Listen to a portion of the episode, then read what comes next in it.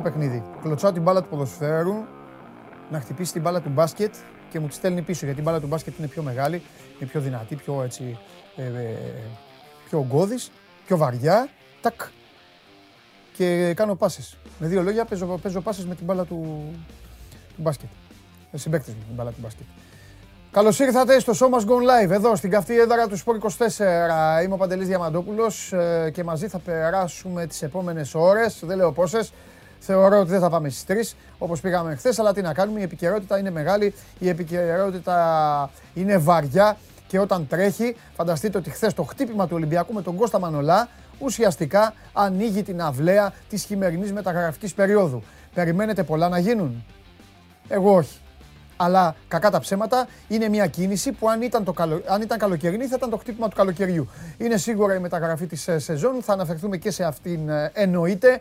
Όλη η μέρα χθες ε, κύλησε έτσι εξάλλου στα δημοσιογραφικά γραφεία όσον αφορά στον αθλητισμό και κυρίως στο ποδόσφαιρο. Εδώ έσκασε χθες πάνω στην εκπομπή, άρχισε να ψήνεται η ιστορία. Όσοι είστε πιστοί της εκπομπής το καταλάβατε και στη συνέχεια προχωρήσαμε στα υπόλοιπα για να φτάσουμε και σε ένα live από την πλάτη Αλεξάνδρας όπου πήγε ο Μανολάς για να υπογράψει τη νέα του συμφωνία, να υπογράψει ουσιαστικά την επιστροφή του στους πρωταθλητές Ελλάδας. Από εκεί και πέρα όμως και ποδόσφαιρο, η ΑΕΚ κερδίζει 0-1 τον Ιωνικό και ο Άρης καταφέρνει με ένα πέναλτι του Μπρούνο Γκάμα στα χασομέρια της αναμέτρησης, ε, στη δύση του αγώνα, να φύγει με τον βαθμό της ισοπαλίας από το Γεντικουλέ. Έτσι έκλεισε η χθεσινή αγωνιστική, στην οποία βέβαια υπολείπονται πλέον υπάρχουν εκκρεμότητες και τις εκκρεμότητες αυτές έχει δημιουργήσει ο Απόλλων Αθηνών και ο κορονοϊός.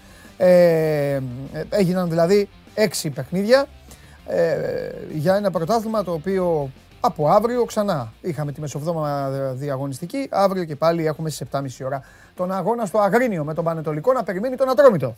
Αυτά στο ελληνικό ποδόσφαιρο. Γιατί, μάλλον στη Super League, γιατί στον μπάσκετ η Ευρωλίγκα καλά κρατεί. Ο Παναθηναϊκός δεν τα κατάφερε ούτε χθες. Έκανε ένα εξαιρετικό πρώτο ημίχρονο, το πάλεψε μέχρι το τέλος. Νομίζω ότι πρέπει να είναι με, ήσυχοι με τη συνείδησή τους να κοιμήθηκαν και ο Δημήτρης Πρίφτη και οι παίκτες του. Απ' την άλλη, αυτοί που ε, θα έχουν πράγματα να συζητάνε και να λένε. Ε, και ο φίλος μου τον θεωρώ έναν από τους καλύτερους προπονητές της Ευρώπης, ε, το Γιασκεβίτσιου. Και πραγματικά δεν καταλαβαίνω στα ελληνικά γήπεδα γιατί τα βάζουν με το Γιασκεβίτσιου. Χθες τον βρίζαν οι Παναθηναϊκοί, τον βρίζουν στο Σέφι Ολυμπιακή. Ε, νομίζω, θα τα πω και μετά, νομίζω ότι μόνο στην Ελλάδα πιστεύουν και θέλω να πιστεύω ότι εσείς δεν είστε τέτοιοι, μόνο στην Ελλάδα πιστεύουν ότι ο ξένος ο οποίος έχει παίξει σε μια ομάδα πρέπει να είναι και πιστός υπηρέτης της μέχρι να πεθάνει και πρέπει να κάθεται και σούζα το αλογάκι και να κάνει όλα. Δηλαδή χθες ε, ούρλιαζε ο Γιασκεβίτσιος όπως κάνει. Βέβαια να ξέρετε κάτι είτε είστε Ολυμπιακοί είτε είστε Παναθηναϊκοί είτε ό,τι ομάδα και να είστε. Οι προπονητές κυρίως φωνάζουν στους παίκτες τους. Εσείς νομίζετε ότι φωνάζουν στους διαιτητές στο 100%. Ωραία. Ο Γιασκεβίτσιος φωνάζει 90% στους παίκτες του και ορίεται και 10% στους διαιτητές. Όμως, είτε στους παίκτες φωνάζει ένας προπονητής, είτε στους διαιτητές φωνάζει, αγαπημένοι μου φίλοι και αγαπημένες μου φίλες, να ξέρετε κάτι, γούστο του και καπέλο του. Και η δουλειά του είναι, και άμα θέλει θα φάει τεχνική ποινή. Το να είναι από πίσω 10-20 τύποι και να βρίζουν ο Γιασκεβίτσιους ή να τον βρίζουν στο, στο Ειρήνης και Φιλίας, ούτε μαγιά απαιτεί, ούτε τον κάνετε νταντά. Όχι εσείς, δεύτερο πληθυντικό, το παίρνω πίσω. Πάμε στο τρίτο. Ούτε τον κάνουν νταντά επειδή του φωνάζουν. Θα κάνει ό,τι γουστάρει, όπως ο ίδιος το γουστάρει και όπως ο ίδιος το βλέπει. Ούτε γεννήθηκε σε πράσινη κούνια και έλεγε ως άλλος Γιάννης Βογιατζή στον ύμνο του Παναθηναϊκού όταν ήταν μωράκι, ούτε ε, έχει καμία όρεξη να χάνει επειδή παίζει στον Παναθηναϊκό. Και το ίδιο ισχύει για τον Ολυμπιακό με όσους έχουν περάσει από τον Ολυμπιακό. Εντάξει, μπορούμε να συνεννοηθούμε πάνω σε αυτό. Ο Γιασκεβίτσιος θέλει να κερδίζει η Μπαρσελόνα. Όλα τα άλλα δεν τον ενδιαφέρουν. Έπαιξε, τίμησε, έδωσε και πήρε από τον Παναθηναϊκό. Πληρώθηκε. Πληρώθηκε. Δεν του έκανε κανείς χάρη του Γιασκεβίτσιους, αλλά ούτε αυτός έκανε χάρη σε κανέναν. Έδωσε τον υδρότα του, έδωσε, έπαιξε την μπασκετάρα του ο άνθρωπος. Τώρα είναι προπονητής. Θέλει να κερδίζει η ομάδα του. Θα φωνάζει λοιπόν όσο γουστάρει. Εντάξει, το λέω αυτό γιατί αυτά εγώ δεν ε, στην Ελλάδα τα βλέπω. Και επίσης θα σας πω κάτι. Τους δικούς σας προπονητές δεν θέλετε να σας τους ε, πειράζουν στο εξωτερικό, ε, όταν χτυπιούνται όταν χτυπιούνται και ουρλιάζουν και κάνουν challenge ή βρίζουν ή κάνουν, όλα καλά. Καλά κάνει ο coach. Άσε τον coach ελεύθερο. Μόνο εδώ έχουμε το δικαίωμα. Στην Ελλάδα, να τους αλλάζουμε τα φώτα. Μπήκα επιθετικά, καλά δεν μπήκα. Έτσι θα μπαίνω. Γιατί ακούτε τη μοναδική καθημερινή αθλητική εκπομπή που τα λέει όλα, δεν χαμπαριάζει και δεν σκύβει το κεφάλι. Και δεν νοιάζεται για κανένα άλλο συμπέρασμα πέρα από το πραγματικό και από το κοινικό.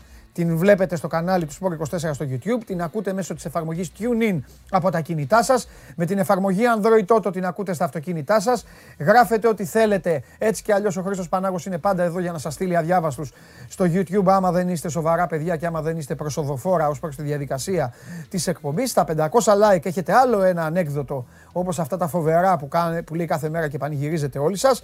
Μέχρι τις 2, 2 η ώρα λίγη το παιχνίδι. Αν ποτέ φτάσετε στα 1000 like θα δείτε και το προϊόν ε, παρανομίας το οποίο τραβήχτηκε με θύμα εμένα. Αυτό κοστολογείται 1000 ευρώ. Μου στέλνετε μηνύματα στο δικό μου το Instagram, το Παντελάρας 10, γεια σου κότσου μεγάλε, 3-1 χθες, αντί 8-1. Λοιπόν, μου στέλνετε μηνύματα και θέλετε να δείτε το βίντεο. Όχι, πρώτα απ' όλα δεν θα το δείτε έτσι το βίντεο, δεν θα σας κάνω καμία χάρη. Εγώ είμαι το θύμα στο βίντεο, θα σας κάνω και χάρη. Θα βάλω δηλαδή τον εαυτό μου. Όλο αυτό. Αν θέλετε να δείτε το βίντεο λοιπόν για να γελάσετε με τους φίλους και τις φίλες σας, θα, θα, θα πληρώσετε με τα, με τα like. Αυτό ναι, το λέω εγώ, που δεν με νοιάζουν τα like, σας το βάζω έτσι, για να σας πάσω τα νεύρα. Τα άλλα είναι ο Πανάγος. Αν θέλετε τώρα, επειδή ξέρω ότι σας μπιζάρει και σας φτιάχνει και σας συντριγκάρει και ε, ε, το ένα, το ένα, το, τέλος πάντων όλα αυτά, ε, πιστεύω ότι θα χάσετε σήμερα. Δεν το λέω για να σας πιέσω, για να σας τσιτώσω. Μου στέλνουν κάποιοι φίλοι μου τώρα, ο Κωνσταντίνος, ο φίλος μου και κάτι άλλο, μου λέει ο Δημήτρης, όχι, μου λέει παντελή, λάθος, δεν έβρεξαν και αυτά. Παιδιά, δεν ήμουν στο γήπεδο, σας λέω ότι είδα από την τηλεόραση. Στα τελευταία δευτερόλεπτα, πίσω από τον πάγκο ήταν καμιά 15-20 άτομα και του χώνανε. Ε, μπορείτε να δείτε. Αυτό είδα. Ε, δεν άκουστηκε σύνθημα, έτσι. Δεν άκουσα σύνθημα από την τηλεόραση. Και εννοείται, να σας πω, γιατί δεν θέλω να σας λέω και, και ψέματα, έχω δει το πρώτο ημίχρονο και καταλαβαίνετε ότι το δεύτερο ημίχρονο το έχει φάει μαρμάγκα, ελάχιστα. Γιατί 10 η ώρα τελειώνουν όλα. Αυτά. Για αρχή. Λοιπόν, ο... στείλτε στο Instagram του 24 αν υπάρχει λόγος να συζητήσουμε με τα παιδιά. Έτσι κι αλλιώς μετά τις αγωνιστικές θα ανάψει κουβέντα. Αρχίζετε εδώ να, να μαζεύεστε. Ε, την καλημέρα μου πιο πολύ από όλους θα σας πω για Μανολά. Ηρεμήστε, θα πούμε. Τα πάντα θα πούμε. Εννοείται, δεν θα πούμε. Και χθες είπαμε, θα πούμε και σήμερα. Ε, Επίσης, ε, έχει ήδη εκνευριστεί ο Πανάγος με κάποιους φίλους που λέει: Πείτε αυτό, βγάλτε αυτό, κάντε εκείνο. Παιδιά, η εκπομπή είναι σώμα του Gone Live. Είναι η συνέχεια του podcast. Λέω ό,τι θέλω. Τα φτιάχνουμε, τα βάζουμε σε μια σειρά. Δεν είναι υποχρεωμένο κανένα από τα παιδιά που βγαίνει εδώ να βγαίνει. Δεν είναι υποχρεωμένος να βγάζω κανέναν. Τα λέω αυτά σε τακτά χρονικά διαστήματα γιατί οι καλοί λογαριασμοί κάνουν τους καλούς φίλους. Αυτό που μας ενδιαφέρει εδώ στο Sport 24 είναι να περνάμε καλά, να προχωράει καλά η ζωή μας, ο καταστροφέας να έχει όσο το δυνατόν λιγότερες δυσάρεστες ειδήσεις να μας πει.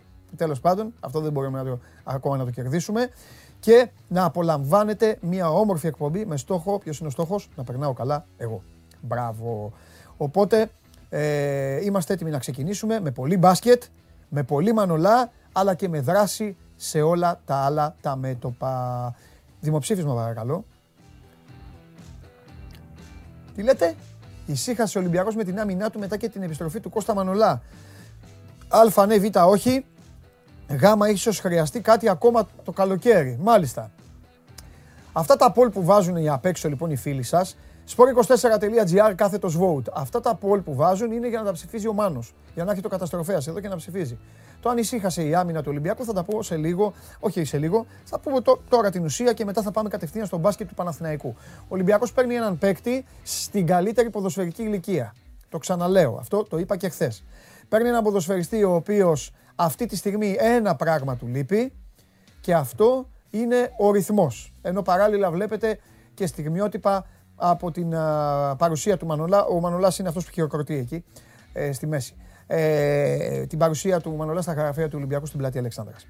Ε, παίρνει έναν ποδοσφαιριστή ο οποίος κακά τα ψέματα ε, είναι πάρα πολύ ψηλά η χρηματιστηριακή του αξία. Αυτή τη στιγμή δεν μπορεί να πει κανείς ότι ο Κώστας είναι ο πιο φορμαρισμένος Έλληνας ποδοσφαιριστής.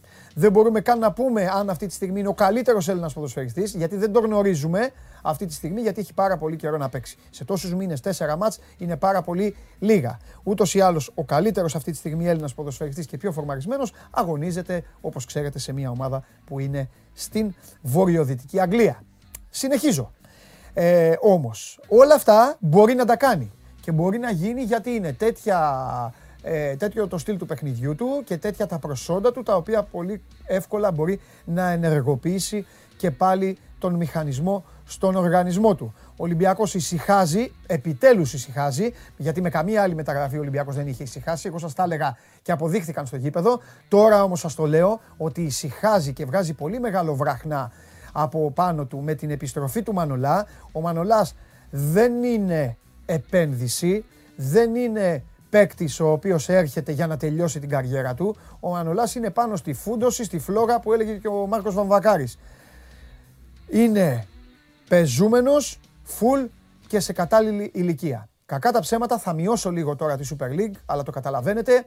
Ο, ο Μανολάς και με τη γνώση που απέκτησε και με το ρυθμό που απέκτησε τόσα χρόνια στο καμπιονάτο, για, στην Ελλάδα μπορεί να κάνει πλάκα. Στην καλή του πραγματικά ε, στην καλή του ημέρα. Όσον αφορά στον Ολυμπιακό, θα πω κάτι που μετά θα το πω και στο Χριστοφιδέλη. Θα έρθει εδώ ο Χριστοφιδέλης στη μία η ώρα για να αναπτύξουμε λίγο το χάρτη του Ολυμπιακού πλέον πώ απλώνεται ο χάρτης στην άμυνά του και για το μέλλον του. Θέλω να πω κάτι. Κατά πώ φαίνεται, δεν θα γίνει αυτό που θα σας πω.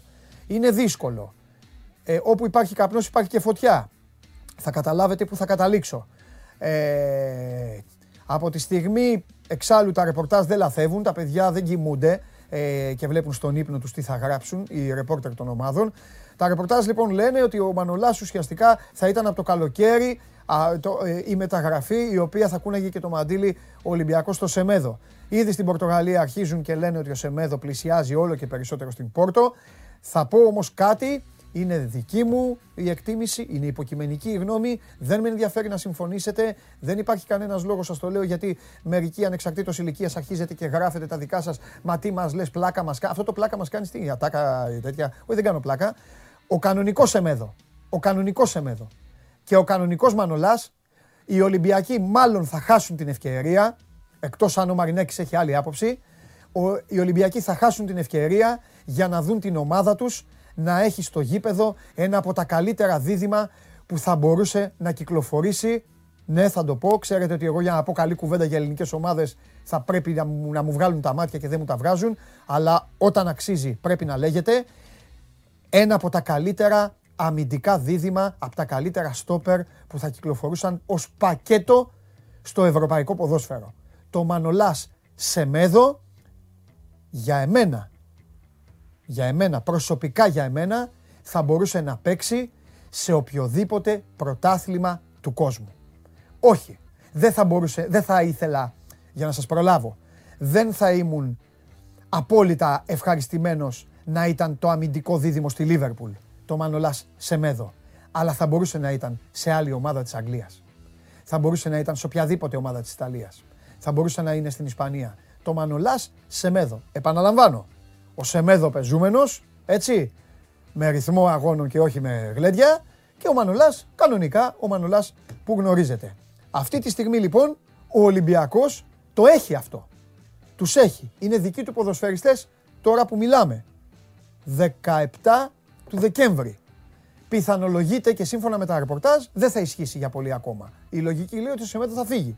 Είναι και θέμα οικονομικό, είναι και θέμα ε, ε, ε, χτισήματος. Οκ. Αλλά εγώ είμαι υποχρεωμένος να σας πω αυτό που πιστεύω εγώ βάσει της δικής μου άποψης, της δικής μου γνώσης και το πώς βλέπω εγώ το ποδόσφαιρο με την αυστηρή μου κρίση και με όλα αυτά τα οποία έχετε καταλάβει ότι βάζω πάρα πολύ και εσείς που είστε πιο γλυκά παιδάκια και πιο, πιο γλυκές κυρίες, πολλές φορές μου λέτε Όχι, Παντελή, είσαι αυστηρός, Παντελή, μη μας τα λες, Παντελή, μας ψυχοπλακώνεις. Τώρα όμως είδατε. Δεν θέλω να σας ψυχοπλακώσω. Σας έχω αλλάξει τα φώτα για τα στόπερ των ελληνικών ομάδων, αλλά έτσι είναι. Όταν όμως μου εμφανίζεις το Μανολά και το Σεμέδο και μπορούν να παίξουν κανονικά και οι δύο, τότε ακόμη και εγώ σηκώνω τα χέρια ψηλά και κάθομαι να απολαύσω. Αν μπορούν ποτέ να παίξουν μαζί. Αυτά για την ώρα. OK. Okay. Αλλαγή παιχνιδιού.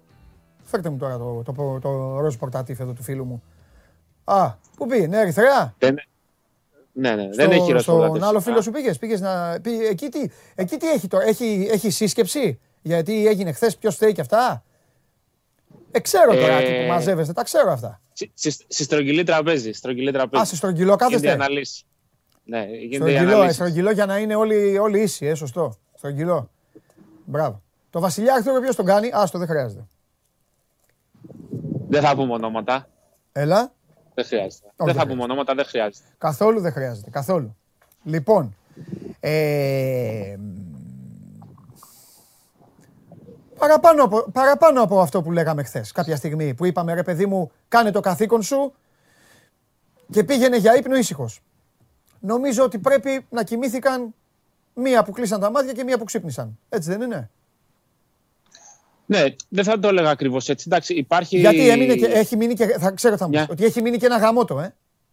Ναι, ακριβώς αυτό. Εντάξει. Δηλαδή, αν έβλεπε κανείς τον Δημήτρη Πρίφτη χθες μετά το τέλος του αγώνα, θα καταλάβαινε γιατί ε, ο Παναθηναϊκός έχει πάει το μάτ όσο καλύτερα μπορούσε. Ναι. Δηλαδή, ακόμα και αυτό το μείον 9 που σχεδόν γυρίζει και το πάει στον πόντο στα 4 δευτερόλεπτα. Ναι. Όπως το πήγε με το τρελό σου του Νέντοβιτς, με τις χαμένες βολές τη Μπαρσελόνα, οτιδήποτε ε, σου έδινε το δικαίωμα να ελπίζεις ε, στο θαύμα. Ναι. Ε, Όπως αντίστοιχο είχε γίνει για παράδειγμα με τη Φενέρ. Έτσι, το ίδιο πράγμα ήταν και με τη Φενέρ ε, στην διάρκεια του πρώτου γύρου.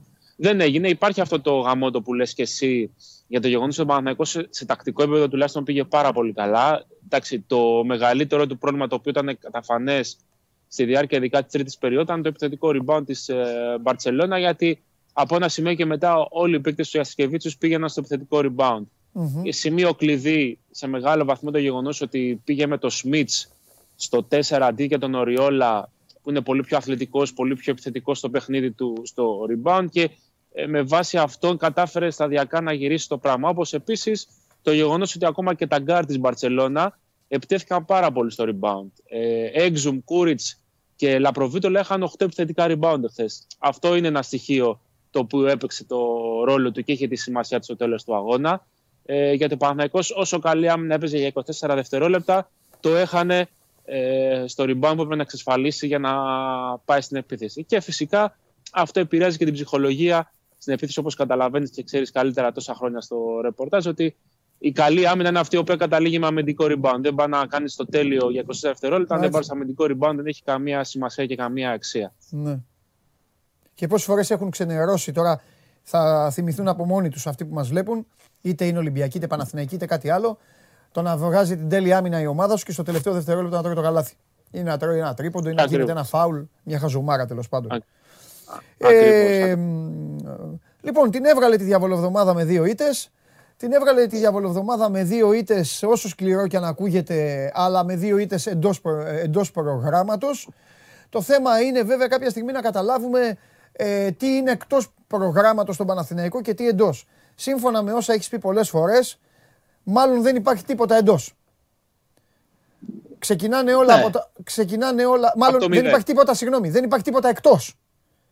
Δηλαδή, όποια ήττα και να κάνει ο φετινός Παναθηναϊκός μπορεί να θεωρηθεί φυσιολογική. Για μένα λοιπόν η νίκη του, η νίκη του Παναθηναϊκού θα είναι ότι όποια νίκη κάνει, να κάνει και θόρυβο τουλάχιστον. Και χθες ήταν μια ναι. τέτοια.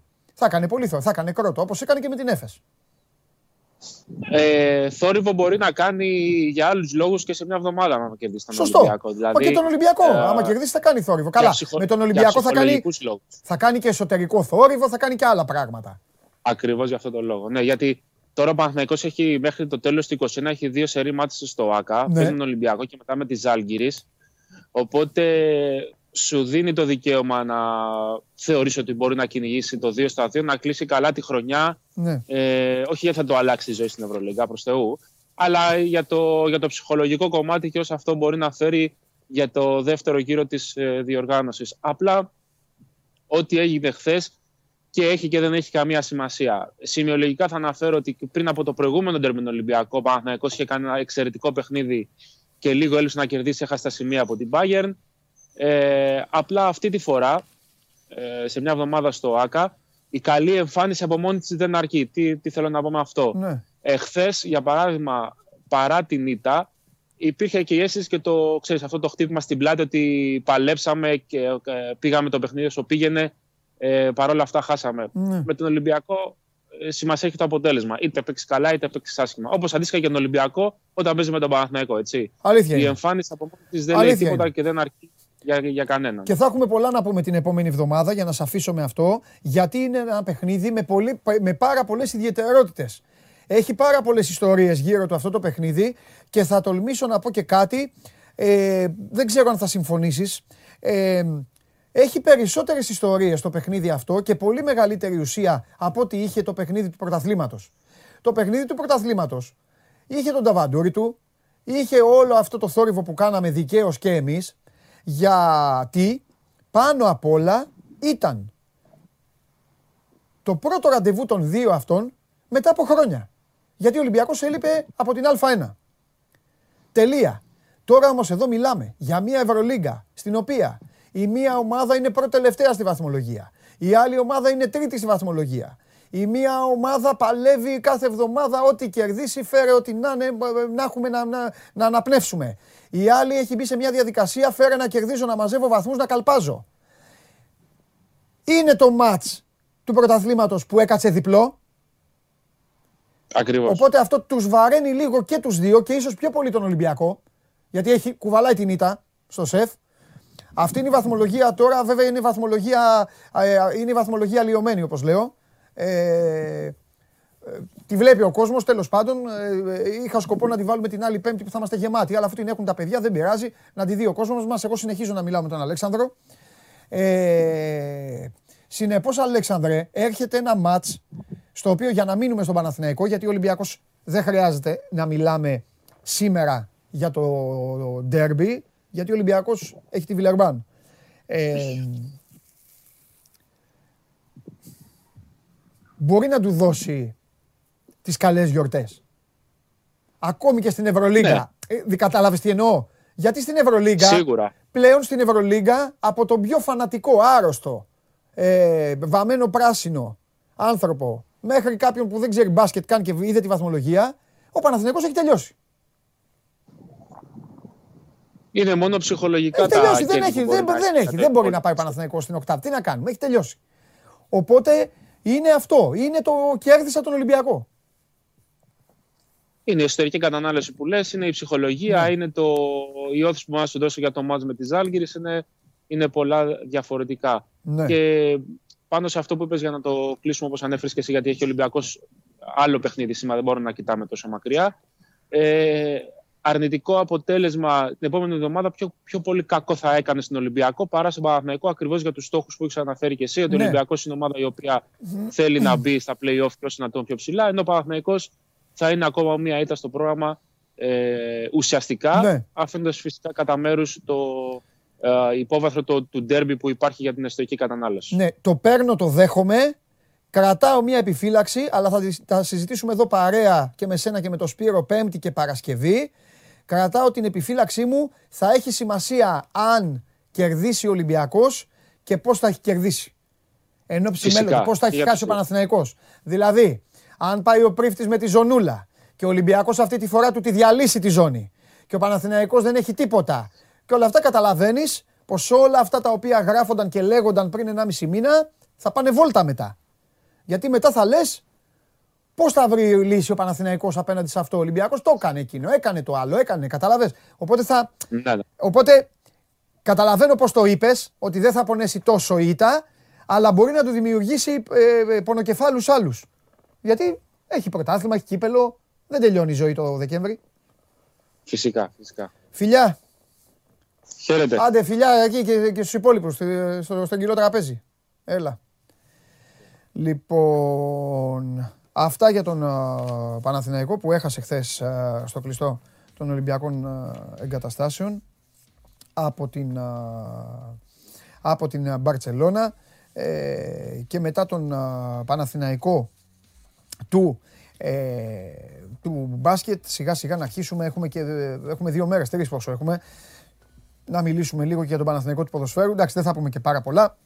Ο, ο Παναθηναϊκός ο οποίος ε, θα εμφανιστεί στην Λεωφόρο σε ένα παιχνίδι το οποίο θα έχετε την, ε, την τύχη, όσοι θέλετε βέβαια να το δείτε, να το παρακολουθήσετε σε ένα άλλο πολύ ακόμα μεγαλύτερο και πιο φωτεινό γήπεδο. Και αυτό είναι το γήπεδο της Κοσμοτέ TV, Κοσμοτέ TV η οποία έχει πλέον και ομάδες από την Super League, έτσι έχει μπει δυνατά και στην μετάδοση αγώνων από το ελληνικό πρωτάθλημα, από το δικό μας πρωτάθλημα. Και φυσικά μπορούμε να βλέπουμε και με τις live stream υπηρεσίες ακόμη και ομάδες οι οποίες δεν παίζουν στο ελληνικό πρωτάθλημα και οι οποίες τώρα έχει αρχίσει ο κορονοϊός να τις περικυκλώνει αλλά τέλος πάντων θα τα πούμε αυτά αργότερα. Παναθηναϊκός λοιπόν στην Κοσμοτέ TV και απέναντί του μια ομάδα η οποία είχε ατσάλινη άμυνα αλλά μέσα σε τέσσερις ημέρες έφαγε έξι γκολ.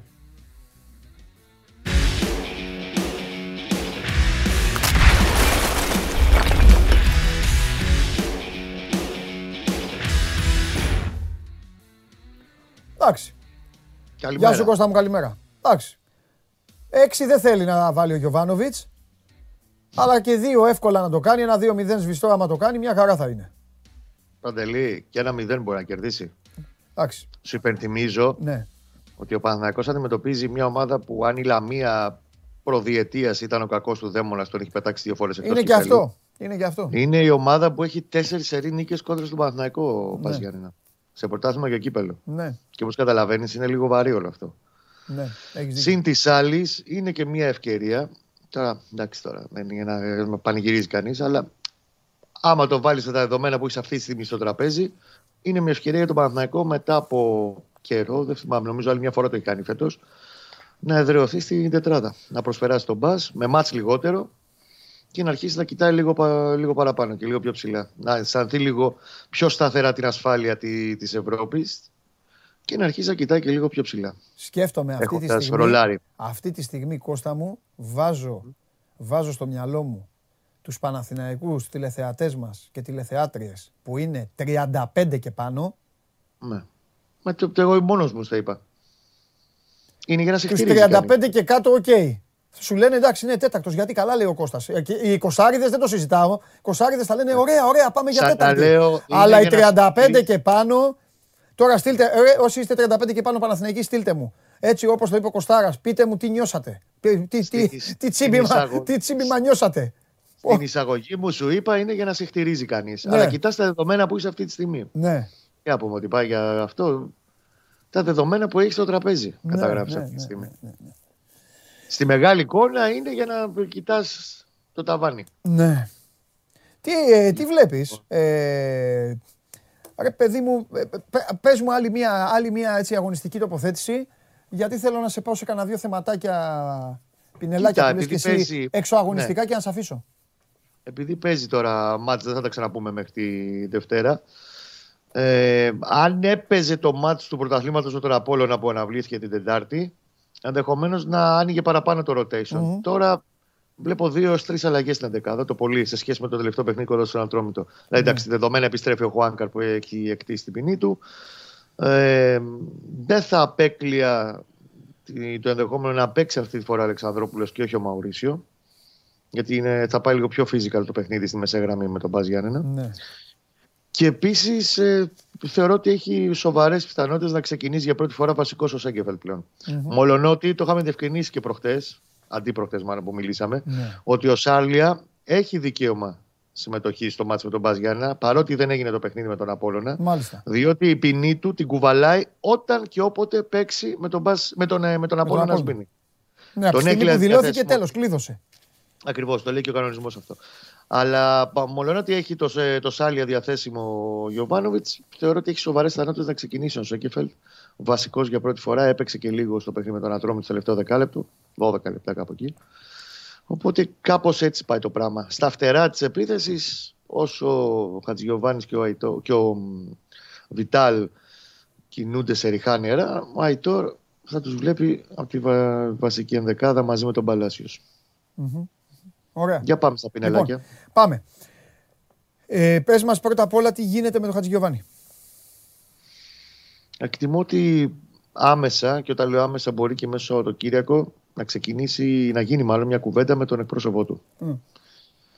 Στο που βαδίζουμε, στο τι θέλουμε, στο τι θέλει ο παίχτη και στο αν όντως υπάρχει σοβαρό ενδιαφέρον ή πάλι είναι λίγο δεμή η κατάσταση με την Αλτάη. Οι Τούρκοι έγραψαν ότι πάλι ο προπονητής τους βγήκε και είπε ότι θα πάνε να κάνουμε δύο μεταγραφές, υπονοώντας ότι ο μία, η μία που θα προσπαθήσει να κάνει ομάδα του είναι ο Χατζιωβάνη. Υπενθυμίζω ότι από 1η Ιανουαρίου ο Χατζιωβάνη μπορεί να κλείσει άλλη ομάδα εφόσον δεν έχει συμφωνήσει να ανανεώσει συμβολέο του με τον Παναθναϊκό. Υπενθυμίζω επίσης ότι ο Παναθναϊκό υπάρχει διάθεση να τον κρατήσει του Χατζιωβάνη παρότι έχει χάσει τη θέση του στην 11η το τελευταίο διάστημα 6-13 συμμετοχές έχει φέτος βασικός. Το βάζω και αυτό στην άκρη του τραπεζιού. Αλλά με ένα λογικό ποσό. Και όταν λέω λογικό, έτσι όπως το οριοθετούν οι πράσινοι, είναι από εκεί που είναι 150 να διπλασιαστούν οι αποδοχές και να πάει στα 300.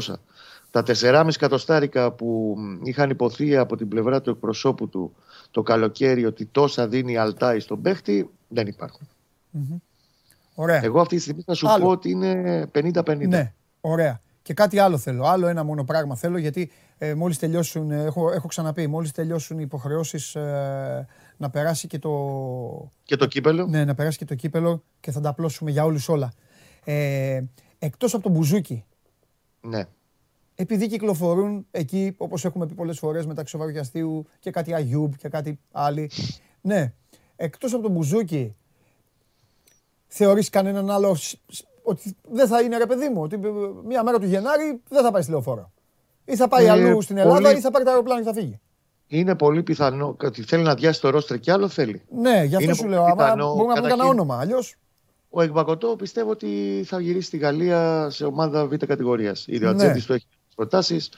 Με τις ευχές του Παναθηναϊκού ναι. θα χαιρετήσει τον Μπακοτό. Τον Αγιούμπ, ο Παναθηναϊκός θέλει ένα χρόνο τώρα να τον ξεφορτωθεί, αλλά 4-30 το χρόνο που θα τα βρει ο Αγιούμπ; Να δούμε μήπως, μήπως εν τέλει πληρωθεί ένα ποσό ε, από το συμβόλαιό του και αποχωρήσει νωρίτερα ή βρεθεί κάποια ομάδα τέλος πάντων να πάει να συνεχίσει αλλού. Για τον Μπεκ πλέον εγώ δεν ορκίζομαι ότι δεν θα εξαντλήσει το συμβόλαιο του μέχρι το καλοκαίρι. Τα πιο άκοπα 180 χιλιάρικα που έχει βγάλει ποτέ άνθρωπος. Λοιπόν, ε, τώρα από εκεί και πέρα να πάνε κάποιοι παίκτες δανεικοί δεν υπάρχει πλέον αυτή η πρεμούρα, διότι υπάρχει Παναθηναϊκός Β. Τα σου λέγα κάποιους πιτσιρικάδες, Σερπέζης, όλοι αυτοί θα μπορούσαν να μπούμε σε διαδικασία να ε, συζητήσουμε αν θα πήγαιναν δανεική δεξιά και αριστερά. Όμως, με τη στιγμή υπάρχει ο Παναθηναϊκός Β, έχουν απορροφηθεί όλοι εκεί. Μόνο αν έρθει κάποια πρόταση, λέω εγώ τώρα, τυχαία παράδειγμα, για το Διούδη, επί παραδείγματι που έχει χάσει θέση το βασικό σχήμα, θα κουνηθεί λίγο παραπάνω το πράγμα στις αποχωρήσεις. Προς το παρόν, επί... Α, και βεβαίως, εάν ο μάνατζερ του Μαουρίσιο, ε, που ο ίδιος επικοινωνεί προς τα έξω ότι θα το επιδιώξει, φέρει κάποια πρόταση από αραβία μεριά. Όπως έκανε τις τελευταίες μέρες του περασμένου Αυγούστου, ο Παναγιακό δεν συνένεσε γιατί δεν μπορούσε να βρει αντικαταστάτη 29 Αυγούστου. Ποιο να βρεις, να φέρεις εξαρροχτάρι. Είσαι φανταστικός. Έρχεται μια πολύ σημαντική εβδομάδα για τον Παναθηναϊκό. Να δούμε αν θα τον βρει τέταρτο και σε τι κατάσταση θα πάει για το μάτς ε, για το μάτι του κυπέλου που είναι, ναι, βέβαια. που είναι σημαντικό. Είναι σημαντικό. Το κύπελο μπορούμε να λέμε ότι είναι στόχος για τον Παναθηναϊκό. Να, ε, εννοείται ότι είναι και πρέπει να ναι, το κυνηγήσει μέχρι εκεί που πάει. Ναι. Και βεβαίως πρέπει να περάσει την Τετάρτη για να κάνει και καλές γιορτές και να κλείσει λίγο έτσι πιο ας το πούμε ναι. γλυκά το 2021. Σωστά. Φιλιά Κώστα μου τα λέμε. Άντε να είστε καλά. Και εσύ Κώστα, να είστε καλά. Ο Παναθηναϊκός επαναλαμβάνω στις 7.30 την Κυριακή ε, ζευγαράκι, πακετάκι μαζί με τον ΠΑΟΚ. Μαζί παίζουν, την ίδια ώρα παίζουν.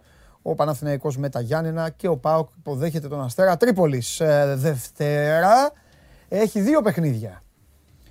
Σας τα λέω να μην εκπλαγείτε, γιατί στρώθηκε, η δουλειά στρώθηκε ανάλογα και με τις μεσοβδόμαδες. Το προγραμματάκι έτσι, έτσι φτιάχτηκε. Ποιοι έπαιζαν χθες, 5 η ώρα ποιος έπαιζε, ο Φιάρης. 7.30 Ιωνικός ΑΕΚ. Χθες. Δευτέρα λοιπόν, ο Άρης έχει φύγει από την Κρήτη και περιμένει τον Ιωνικό.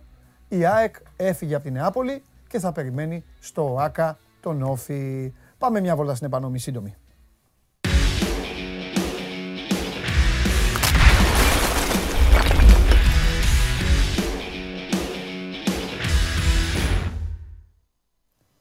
Χαίρετε.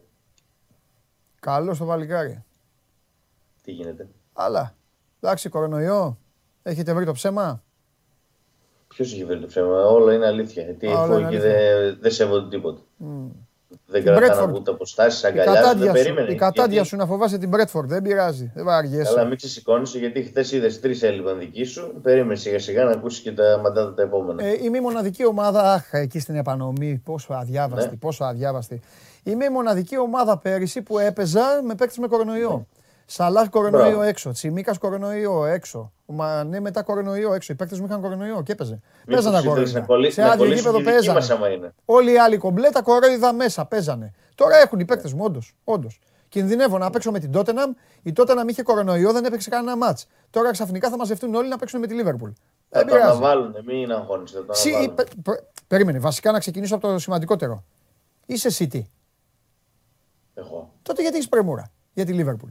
Γιατί δεν κοιτάς τις ομάδες που μαζί στη βαθμολογία; Γιατί Δεν ασχολείσαι έχω με τη πρεμούρα για τη δεύτερη Liverpool. ομάδα της βαθμολογίας; Δηλαδή, περίμενε, αυτό που κάνεις είναι κουφό. Είναι κουφό, αλήθεια. Δεν είναι καθόλου κουφό. Ρε παιδί μου, ας υποθέσουμε. Δεν θέλω να με φτάσετε σε πρωταθλήματα ποτέ. Σε κάλυψε. Τι να γίνει, Δεν θέλω να με φτάσετε σε πρωταθλήματα ποτέ. αφού έχω Σε περισσότερους κάλυψε. τίτλους. Έχω περισσότερους τίτλους, έτσι κι αλλιώς. Δεν Α, είπα ξεχωρίζει ξεχωρίζεις τα πρωταθλήματα; Να μην τα ξεχωρίσω. Όχι, όχι. Ρωτάω. απ- Καλά, όχι, να μην τα ξεχωρίσεις. Σημασία έχουν όλοι οι τίτλοι μαζί, τα πάντα. Ναι, Champions εντάξει. League, UEFA, Ναι, οκ. κύπελλα. Το κύπελλο στην Αγγλία φοβερό και τρομερό. Δεν θες εσύ όμως. Συμφωνώ. Εσύ θες εσύ θες Όχι, να δεν- πάμε εκεί που είσαι εσύ πρώτος. Άντε, Όχι, να δεν πάμε. θέλω, δεν Ε, θέλω να Κοίταξε, πάω καθόλου είναι εκεί συνηθισμένο φαινόμενο. Είναι συνηθισμένο. Όλοι οι άνθρωποι αυτό κάνουν. πρωτάθλημα Δεν θέλουν, μιλάμε. δεν θέλουν να λένε τη σούμα, θέλουν να πηγαίνουν κάπου που είναι πρώτοι. Άντε, πάμε κι εσύ, γίνε κι εσύ τέτοιος. Πάμε. Θες να πούμε για το πρωτάθλημα. Έχεις Για ένα πρωτάθλημα παραπάνω; Μιλάμε για πρωτάθλημα, λέω κι εγώ. Ένα παραπάνω; Ναι, ένα Σε παραπάνω. τρία χρόνια θα είσαι από κάτω. Και σε δέκα χρόνια θα σε έχει Δύσκολο. περάσει και η City. Σε δέκα χρόνια θα σε έχει περάσει και η City. Οπότε δεν πάω να σου Καλά. μιλήσω. Εδώ να είμαστε να τα πούμε. Τι να κάνουμε; Εδώ θα είμαστε. Μακάρι ζωή να έχουμε. Καλά να είμαστε, την υγειά μας, να κάνουμε εκπομπές. Εσύ να είσαι εκεί. Κορονοϊό να μην με τα έχουμε. ρούχα της ομάδας, κορονοϊό να μην έχουμε και τα υπόλοιπα. Τα Λοιπόν, ρούχα της ομάδας έχω να τα φορέσω πολύ καιρό. Μάλλον επειδή δεν παίζουμε. ε, ναι, σωστό και αυτό. Ε, με ενόχλησε πάρα πολύ η δυσκολιότητα που βγή- βγήκε χθες. Δεν μπορώ να το καταλάβω αυτό. Ειλικρινά δεν καταλαβαίνω. Ήτανε, ήταν σφιγμένοι. Ήταν σαν κάποιος να τους τράβαγε. Ναι. Απ' την άλλη, οι αναγκαστικές αλλαγές στα δικά μου μάτια βοήθησαν. Τρίτον, πιστεύω ότι ήταν το καλύτερο παιχνίδι του Ιτούρμπε στον Άρη. Α, αυτό, Σίγουρα. ό,τι μπορεί κάνει αυτός. Εντάξει, αυτό τώρα που κάνει νομίζω ότι το, το πολλαπλασίασε κάπως, το αύξησε. Ναι. Και φίλε, τι να σου πω, άμα δεν γινόταν και το, η γκάφα από το, το παιδί αυτό που επαναλαμβάνω, αυτό το παιδί είχε θέση στον ΠΑΟΚ, τέλος πάντων, θα Ναι. είχε χάσει τώρα ο Άρης. Θα μου, θα... Ε, ξέρεις τι, εντάξει, και ο Άρης με μια γκάφα το 'φαγε το γκολ. Σωστό, Γιατί ο σωστό, Cuesta- έτσι είναι το ποδόσφαιρο. Έτσι είναι. Ναι. Απλά Οπότε, στο ένα- λέω ένα γιατί στις έγινε γκάφες. και στα χασομέρια. Κατα... Αν είχε γίνει και πιο νωρίς δεν θα το έλεγα καθόλου. Έτσι είναι η Ναι. μπάλα. Συμφωνώ. Ε, το θέμα είναι ότι ε, εντάξει, η εικόνα του Άρη στο πρώτο μήχρονο ήταν ε, παρόμοια με την εικόνα του στο Γιώργος Καραϊσκάκης. Ναι, Επιθετικά τουλάχιστον. ναι. Ε, ήταν ακίνδυνος, άτολμος, δεν είχε ενέργεια, δεν είχε ένταση στο παιχνίδι του. Είχε και τις δύο αναγκαστικές αλλαγές οι οποίοι ε, τον μπέρδεψαν το πράγμα. Εγώ δεν θα πω ότι βοήθησαν. Θα πω ότι τον μπέρδεψαν, αλλά έδωσαν τουλάχιστον ε, λίγη ενέργεια στο δεύτερο ημίχρονο περισσότερο. Γιατί μέχρι να βγει το πρώτο ημίχρονο ο Άρης ήταν στα χαμένα. Και οι τοποθετήσεις του ε, και γενικότερα οι συνεννόησεις που είχαν οι ποδοσφαιριστές ε, στο γήπεδο δεν ήταν καθόλου καλός στο πρώτο ημίχρονο. Ο Άρης έχασε και τον Ματέο και τον Εντιαγέ, δύο ποδοσφαιριστές οι οποίοι είναι φέτος βασικά μέλη της ομάδας και δεν μπόρεσε να ανταπεξέλθει μέχρι το ημίχρονο. Τώρα στο δεύτερο ημίχρονο Ναι. άλλαξε το πράγμα. Ε, πιστεύω ο Λούμορ και ο Ιτούρμπε ήταν οι δύο ποδοσφαιριστές οι οποίοι τον τράβηξαν τον Άρη, ε, τον πήραν στις πλάτες του Ναι. Στις πλάτες τους και το κουβάλησαν λίγο για να γίνει πιο ενεργητικός. Ο Λούμορ μπήκε στο ημίχρονο στη θέση του Γκάνεα. Είχαμε πει ότι ο Μάτζιος σκέφτεται ε, πριν από κάθε μάτς όλο να τον ξεκουράσει τον Γκάνεα, να τον ξεκουράσει τον Γκάνεα, δεν τον ξεκουράζει ποτέ. Χθες τον άλλαξε στο ημίχρονο, δεν ήταν καλός ο Γκάνεας στο πρώτο ημίχρονο. Ο Γκανέζος είναι καλός ποδοσφαιριστής. Ε, απλά είναι πάρα πολύ άτυχος φέτος με όλα αυτά που του έχουν συμβεί. Αρχίζει γενομένη από το καλοκαίρι, με το πολύ άσχημο μαντάτο που είχε και τώρα είχε ε, κολλήσει COVID πρόσφατα, επέστρεψε. Γενικότερα είναι ε, ο πιο άτυχος ποδοσφαιριστής στο ρόστερ του Άρη. Χθες έδειξε και μετά από πολύ μεγάλη απουσία ότι μπορεί να βοηθήσει και νομίζω ότι μπορεί να κερδίσει και θέση βασικού τις επόμενες ε, εβδομάδες. Και έδωσε όθηση στον Άρη στο δεύτερο ημίχρονο μαζί με τον Ιτούρμπε. Ε, ο Άρης δεν άξιζε να χάσει στο δεύτερο ημίχρονο. Δηλαδή ένα γκολ άξιζε να το βρει γιατί ο όφη του έδωσε αυτή την ευκαιρία. Ο Όφη δεν, δεν έκανε τίποτα στο δεύτερο ημίχρονο και του λέει παίξει και αν μπορέσει να βάλεις, βάλε. Δεν έκανε φάση ο Άρης, αλλά με μια ατομική ενέργεια, με την ποιότητα του Ιτούρμπε, ο οποίος Ιτούρμπε έχει ανέβει πάρα πολύ τις τελευταίες ε, ημέρες και στις προπονήσεις και ήδη χτυπάει την πόρτα της αρχικής ενδεκάδας και είναι πάρα πολύ πιθανό να τον δούμε στο μάτσο με τον Ελληνικό τη Δευτέρα να ξεκινάει βασικός, mm-hmm. μιας και ο Ματέο Γκαρσία ε, περιμένουμε σήμερα τις εξετάσεις του, ναι. αλλά μάλλον ε, έχει ε, κάτι το αρκετά σοβαρό για να μείνει τουλάχιστον εκτός την επόμενη εβδομάδα από τους ε, δύο αγώνες με Ιωνικό και Όφη. Οπότε η Τούρμπε είναι σίγουρα ε, ένας ποδοσφαιριστής που θα διεκδικήσει θέση βασικού τη Δευτέρα με τον Ιωνικό, αλλά και την Πέμπτη στο, στη Ρεβάνη Κυπέλου. Με τον Οφίδα πολύ σημαντικός ο βαθμός πάντως για τον Άρη έτσι πως ήρθε. Ναι, βέβαια. Ε, το, μη, το μη χειρον βέλτιστον και ε, με μια ομάδα η οποία ε, είναι στους ανταγωνιστές του, ε, διεκδική θέση ε, στα play-off, γιατί πρέπει να βάλει πρώτα από κάτω του τον Όφη και τον βάζει Γιάννη και μετά να δει για να βάλει από κάτω όποια ακόμη ομάδα μπορεί να βάλει από κάτω και αν μπορεί μέχρι τέλος της ε, σεζόν. Ε, αλλά ήταν και πολύ σημαντικό και ενώπιση του κυπέλου γιατί ε, δεν έχασε από μια ομάδα η οποία θα κυνηγήσει να, τη, να τον κερδίσει την ερχόμενη Πέμπτη σε ένα μάτι στόχου, σε ένα πολύ σημαντικό παιχνίδι. Ναι, και ναι, πάλι ναι. Στο ίδιο με, διαφορετική, με διαφορετικό προσανατολισμό και, και, και χιλιάδε δυο. Εντάξει, εκεί ο, ο, Άρης, ο Άρης έχει καβάτζα, ε, έχει καβάτζα τον κολάκι. Ναι, ένα γκολ καβάτζα. Μην ναι. μπερδευτείτε, όσοι είστε Αριανοί, δεν ισχύει στο κύπελο Ελλάδας ο κανονισμός. Ισχύει. Ε, ε, ισχύει. Ναι, ναι. Είμαστε η μοναδική χώρα στην Ευρώπη. Πότε, ναι, ισχύει, έχεις, έχεις δίκιο. Έχεις δίκιο, περίμενε. Πού λέγαμε ότι δεν ισχύει; Στην προηγούμενη, κάπου το λέγαμε. Έχεις δίκιο. Αλλά περίμενε. Στο κύπελο τώρα δεν ίσχυε. Δεν το λέγαμε με το γουλί. Που ούρλιαζε ο γουλής και λέει στο κύπελο δεν ισχύει. Ισχύει κανονικά το εκτό έδρα γκολ.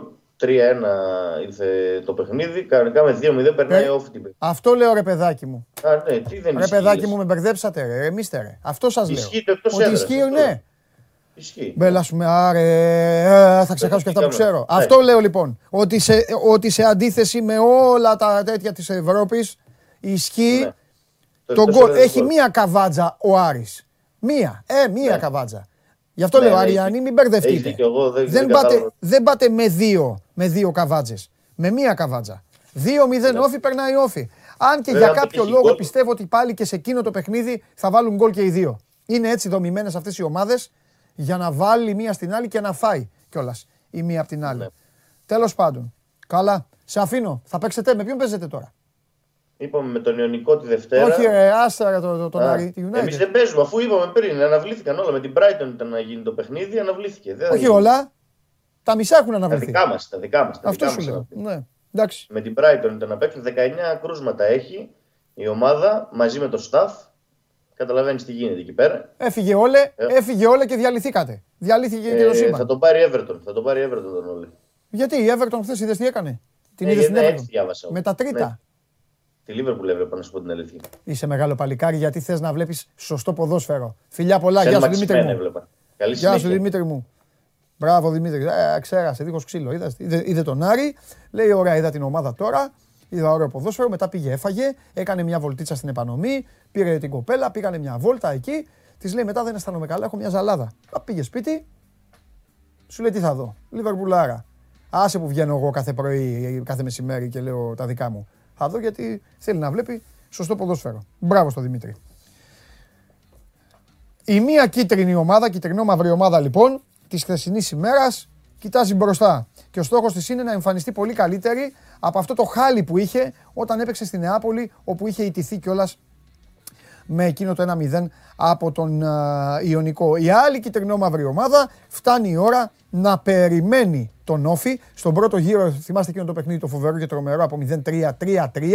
Εκεί ήταν ουσιαστικά το μάτς στο οποίο ο Βλάνταν Μιλόγεβιτς άρχισε να ανεβαίνει να ανεβαίνει, να ανεβαίνει λίγο στην εξεδρούλα όπου ήταν μια καρμανιόλα. Όχι ότι του κόψε το κεφάλι ο Μελισανίδης και η ΑΕΚ, το βάλε και ο ίδιος το κεφάλι του για να μην συνεχίσει στην uh, Ένωση. Για να δούμε μια ΑΕΚ η οποία πήγε χθες.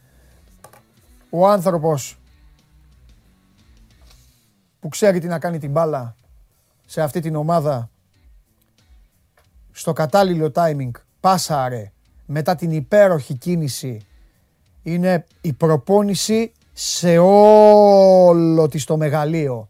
Μισελέν σε καραφλό βέλος, Μισελέν συγκλονιστικό overlap με τη σωστή ταχύτητα. Καραφλό βέλος κάθετη διαφήμιση του αθλήματος ανάμεσα σε μπακ και στόπερ. Μισελέν σπάσιμο και Πέτρος Μάνταλος πάρτο. Πέτρος Μάνταλος.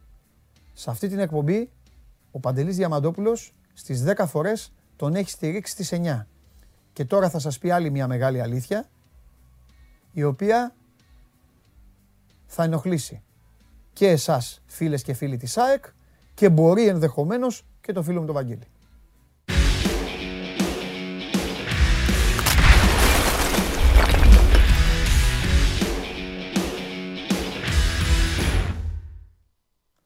Πρώτα απ' όλα, έχω περιγράψει συγκλονιστικά τον γκολ της ομάδας. Ναι, το άκουσα. Φυσικά. Γιατί, γιατί συμμετείχε το καραφλό βέλος. Και έπρεπε να δώσω ακόμη, ακόμη πιο δραματική διάσταση και, πιο, και να μεγαλώσω και το βαθμό δυσκολίας. Που κομμάτι κέικ είναι για αυτούς, για τους ποδοσφαιριστές, τους επαγγελματίες αυτή η φάση είναι η δουλειά τους. Όμως, είναι και η πρώτη φορά που το είδαμε σε αυτό το βαθμό. Ενώ και από το, και από το Μισελέν, και από το Μισελέν το είδαμε ναι. πρώτη φορά. Όμως, Έγινε πάντως και αυτό μετράει. Ναι. Όμως, όμως, όμως, όμως, για εσένα, για τον άλλο που δεν έχει το όνομά του και λέει δώστε χρυσή μπάλα στο μάνταλο να τελειώνουμε. Για τον άλλο τον αεκτζή ποιος μάνταλος ρε παντελή χαχαχά και για όλους τους άλλους θα σας πω κάτι. Ο Πέτρος ο Μάνταλος είναι ο νούμερο ένα ποδοσφαιριστής στην ομάδα αυτή τη στιγμή σε αριθμούς προσφοράς, γκολ και assist μαζί. Ο κύριος Τζούμπερ έχει 5-2. Είμαι σωστός κύριε Περπερίδη. 5-2. Μπράβο. Ο κύριος Αραούχο έχει 6-2. Και ο κύριος Μάνταλος έχει 3-7. Σωστά; Αν αυτό ήταν στο μάνατζερ, ο Μάνταλος θα ήταν πάνω από όλους σε προσφορά. Και αυτά τα βλέπουν οι προπονητές. Και πρέπει να πιστεύω να τα βλέπει και ο κ. Γιάννη. Και καιρός είναι να τα βλέπουν και όλοι οι υπόλοιποι στον οργανισμό της ΑΕΚ. Αυτά ήθελα να πω εγώ. Τώρα βρίσκεται με ελεύθερα, δεν με νοιάζει. Κάρφι δεν μου καίγεται. Εγώ μιλάω με στοιχεία, με στοιχεία κύριε Πρόεδρε. Όπως δεν έχει στο εργαστήριο. Ναι. Να σου κόψεις και ένα τσεκ. Λοιπόν. Πέτρο!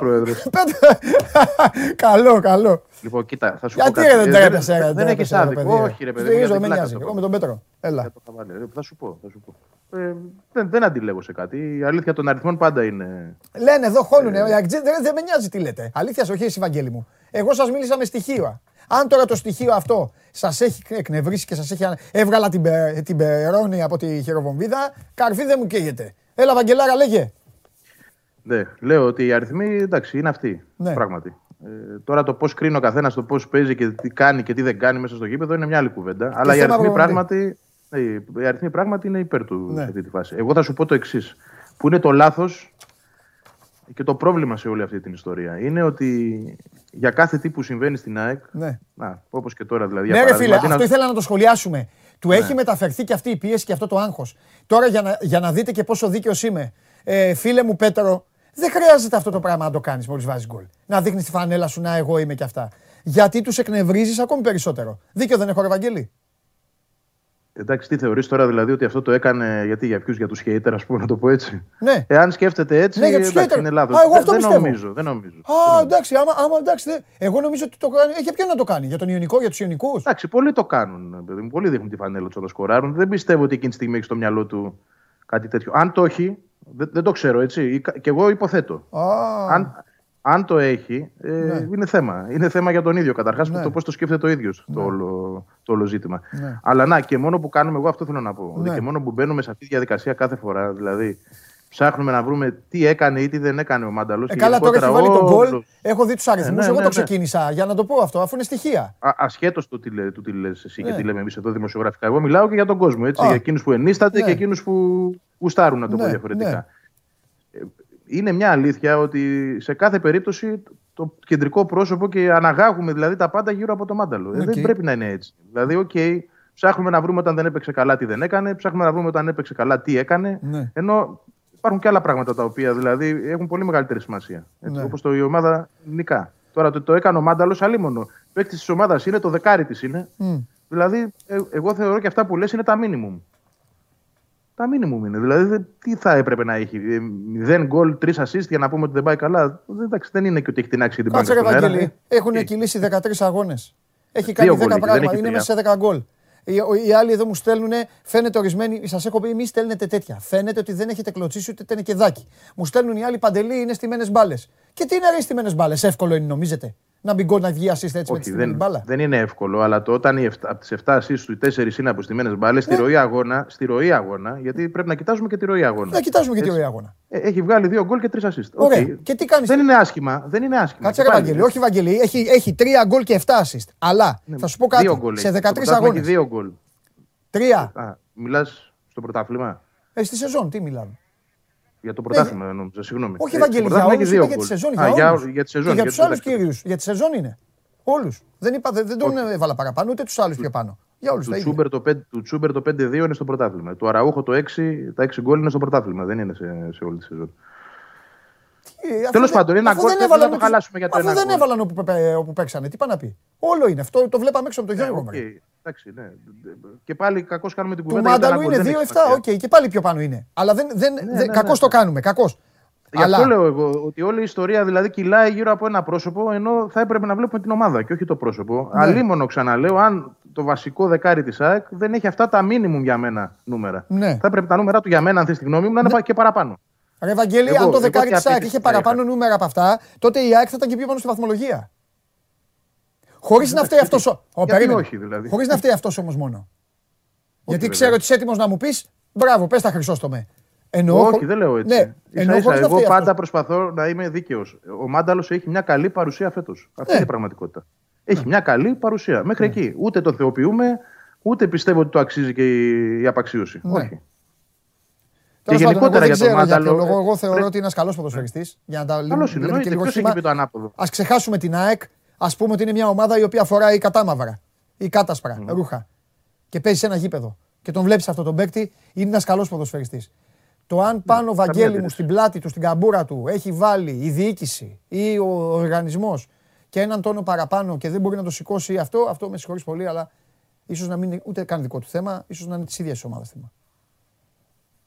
Ναι, προ, προφανέστατα και έχει γίνει αυτό που λες. Ναι. Ε, θεωρώ ότι γενικότερα αυτό είναι και ένα βάρος το οποίο το κουβαλά και γι' αυτό ε, εγώ του δίνω και ένα πόντο στο γεγονός του πώς το διαχειρίζεται. Δηλαδή, δεν είναι μόνο αυτά που βλέπουμε στο γήπεδο, είναι και αυτά που μαθαίνουμε έξω από το γήπεδο. Δεν είναι άνθρωπος ο οποίος προκαλεί εντάσεις, δεν είναι άνθρωπος ο οποίος βγάζει θυμό και γκρίνια στα ποδητήρια. Μετράνε και αυτά. Έτσι. Εγώ πώς δεν Θέλω να πω δηλαδή ότι άλλο στη θέση του, γιατί καταλαβαίνει τι γίνεται γύρω του και τι, τι ανάθεμα εισπράττει πολλές φορές. Νομίζω ότι δεν τα ξέρει. Όλοι και τόσα χρόνια. Σε ομάδες το ξέρεις καλά. Σε ομάδες εμφανίζονται κατά καιρούς τύποι οι οποίοι είτε τις κατηγορούσαν είτε ήταν κόκκινα πανιά και εμφανίζονται μέσα σε σύντομο χρονικό διάστημα και θέλουν να κάνουν και κάμπο ηλίκια στα αποδητήρια. Έτσι είναι. Ε, και ο, ο, το παιδί αυτό δεν είναι αυτό τέτοιο. το είπα ακριβώς. Ναι. Δεν είναι τέτοιο, όχι. Δεν είναι τέτοιο. Ούτε προβλήματα δημιουργεί, ούτε γενικότερα έχει εκφράσει παράπονα, ούτε το παίζει κάτι άλλο από αυτό που είναι. Δηλαδή, εγώ δεν έχω δει πράγματα τα οποία να είναι ενοχλητικά. Ναι. Τώρα το πώς το έχει ο καθένας στο μυαλό του για το τι θα έπρεπε να είναι το δεκάρι της ΑΕΚ και τι όχι, αυτή είναι μια άλλη κουβέντα. καθ... Έχει δικαίωμα και ο άλλος να σου λέει ότι εμένα δεν μου αρέσει, ναι. ή εμένα δεν με καλύπτει, ή εμένα ναι. εγώ θα περίμενα περισσότερα, ή το οτιδήποτε άλλο. Αυτό δεν αναιρεί ότι είναι ένας καλός παίκτης. Ναι. Επίσης ένας φίλο, ένας φίλος ο Στέφανος εδώ, μου λέει, μάλιστα μου λέει: Έχεις παίξει μπάλα και δεν το καταλαβαίνεις. Η φυσική του κατάσταση μου λέει ότι είναι τραγική. Στέφανέ μου και Βαγγέλη μου και παιδιά, δεν τον βλέπω να είναι τραγική η φυσική του κατάσταση. Δεν τον δεν βλέπω να είναι πιο κάτω από άλλους παίκτες της ΣΑΕ. Στο δεύτερο ημίχρονο είναι σκασμένος πάντα. Ναι. 45 λεπτά πάντα είναι καλός στο πρώτο μέρος. Στο δεύτερο ημίχρονο ε, από το 50 και μετά κλατάρει. Δηλαδή και δεν είναι τύχη ότι τον έκανε αλλαγή χθες στο 69. Ναι. Δεν άντεχε άλλο. Και δεν, δεν κάλυπτε και ε, αμυντικά και αυτό ήταν okay. και παράπονο του προπονητή. Ναι, δεν νομίζω όμως ότι είναι ο μοναδικός που το παθαίνει. Ε... Σίγουρα Και άλλοι το παθαίνουν. Και στην ΑΕΚ μέσα άλλοι το παθαίνουν. Ναι, ναι, ναι, ναι, όχι, για την, για την ΑΕΚ μιλάω. Ναι. Και επίσης για να γίνεται αυτό, σίγουρα δεν το προκαλεί ο ίδιος με απόφαση. Δηλαδή έχει να κάνει με, με δουλειά. Με, με στόχευση. Ναι, προετοιμασία, κατάλαβες. Συμφωνώ. Εντάξει, κοίταξε να δεις. Το πόσο δυνατός είναι και κάποιος εξαρτάται σε μεγάλο βαθμό και από το πώς δουλεύει ο ίδιος στο σώμα του πέραν από την καθημερινή δουλειά στην προπόνηση. Αυτά, ναι, εντάξει, εκεί, μέχρι εκεί μιλάμε. Τώρα εξωγηπαιδική δηλαδή, ζωή δεν μπορούμε να γνωρίζουμε. Ναι, Εγώ δηλαδή. 34 Ναι. Έλα. Συμφω... Δεν λέω για την εξωγηπαιδική. Τι καλά, αυτά δεν τα ξέρω εγώ. Τα ξέρεις εσύ που είσαι ρεπόρτερ και αυτά δεν τα ξέρω. Εγώ, εγώ... Δεν αναφέρομαι σε αυτό. Εγώ αναφέρομαι μιλάω για ό,τι βλέπω. Στο, στο πώς ένας αθλητής ναι. δουλεύει το σώμα του και έξω από την καθημερινή προπόνηση. Δηλαδή ο Άμραμπατ που είναι 34 και το βλέπεις μετά το 70, εκεί που έχει τη Δευτέρα να την κάνει Πέμπτη και να πηγαίνει σαν άλογο, ας πούμε. Έτσι. Και έχει τέτοιες δυνάμεις. Δεν είναι αυτή η σωματοδομή που έχει φτιάξει και η φυσική κατάσταση που έχει αποκτήσει ναι. δουλεμένη μόνο μέσα από προπονήσεις. Ναι. Όπου μεταξύ μας οι προπονήσεις πλέον οι καθημερινές εν μέσω αγώνων δεν είναι για κάτι ιδιαίτερο, δεν είναι της πίεσης και της φυσικής κατάστασης. Ναι. Άρα λοιπόν ο άνθρωπος αυτός έχει δουλέψει και το σώμα του και τον οργανισμό του πολύ περισσότερο και έξω ναι. από την καθημερινότητα σε ένα προπονητικό κέντρο. Μάλιστα. Έτσι. Μπορεί να αποτελεί μορφή έτσι για τον καθένα, γιατί στο φινάλε κάναμε μια... κάθε παίκτης αντιμετωπίζει ναι. τον εαυτό του όπως θέλει. Ναι. Κάναμε μια συγκλονιστική συζήτηση και ευθύνομαι εγώ γι' αυτό. Ε, ασχοληθήκαμε πάλι με τον, με τον Μάνταλο. Αλλά πριν σε αφήσω, ε, μία κουβέντα για, μία κουβέντα για, για χθες. Είσαι ικανοποιημένος, είναι επαγγελματική νίκη, τι θεωρείς; Θεωρείς ότι έπαιξε με τη φωτιά, ότι πάλι σήμερα θα, θα λέγαμε άλλα; Όχι, γιατί δεν έδωσε ποτέ το δικαίωμα να απειληθεί. Έτσι. Δηλαδή, όντως ήταν. Και αυτή είναι η νίκη, θεωρώ, σημαντική, πέραν των τριών βαθμών, ότι η ΆΗ καταφέρνει να μην δεχτεί γκολ. Ναι. Ότι έχει δείξει μια αμυντική βελτίωση ε, και μια καλύτερη λειτουργία μεταξύ των γραμμών της. Mm-hmm. Αυτά τα πιστώνει το προπονητη mm-hmm. Μετά από 11 μήνες η ΑΕΚ ε, στο πρωτάθλημα κατάφερε να βγάλει 30 αγώνων χωρίς να δεχτεί γκολ. Ναι. 11 μήνες είχε να συμβεί. Από τον περασμένο Γενάρη είχε να συμβεί αυτό, για να καταλάβεις. Ναι. Ε, Προφανώς και, και, και, σε μένα δεν άρεσε και στον προπονητή και σε όλους αυτή η ευκολία ε, στο να χάρονται ευκαιρίες ε, σημαντικές. Και θεωρώ ότι σε πολύ μεγάλο ποσοστό αυτό οφείλεται. Ναι και σε έναν ατομισμό που τους διακρίνει. Όλοι θέλουν να ναι. σκοράρουν ε, στην κρίσιμη στιγμή και δεν κοιτάζουν δίπλα τους αν έχουν συμπέκτη σε καλύτερη θέση. Δηλαδή, ο Τσούμπερ χθες το παράκανε. Το παράκανε. Ήθελε πολύ να βάλει γκολ, έχει να σκοράρει 6 μάτς. Έβδομο με το χθεσινό, το ήθελε τον γκολ, το ψάχνε, αλλά σε κάποιες περιπτώσεις είχε πάσα. Ο Άμπραμπατ επίσης. Πέφτει λίγο αυτός, ε, έχει πέσει αυτός. Παράκανε. Ευαγγελί; Έχει πέσει αρκετά, έχει πέσει. Ναι. Ε, να, να, λέμε, να λέμε και για κανέναν άλλο, γι' αυτό λέω. Εννοείται, εννοείται. Ότι έχει πέσει και το λέμε. Δεν είναι ψέμα. Ναι, δεν λέω βέβαια, βέβαια υπάρχει και από μέρο του μια εξήγηση και από την ομάδα μια εξήγηση, καθώς οι μετρήσεις που έγιναν δεν ήταν καλές. Δεν έχει κάνει προετοιμασία, θυμίζω. Έπαιζε στο Euro, έτσι, mm, ήρθε mm. με κεκτημένη ταχύτητα, ε, κάπου έβγαλε την κόποση. Είναι, είναι και λογικό. Mm.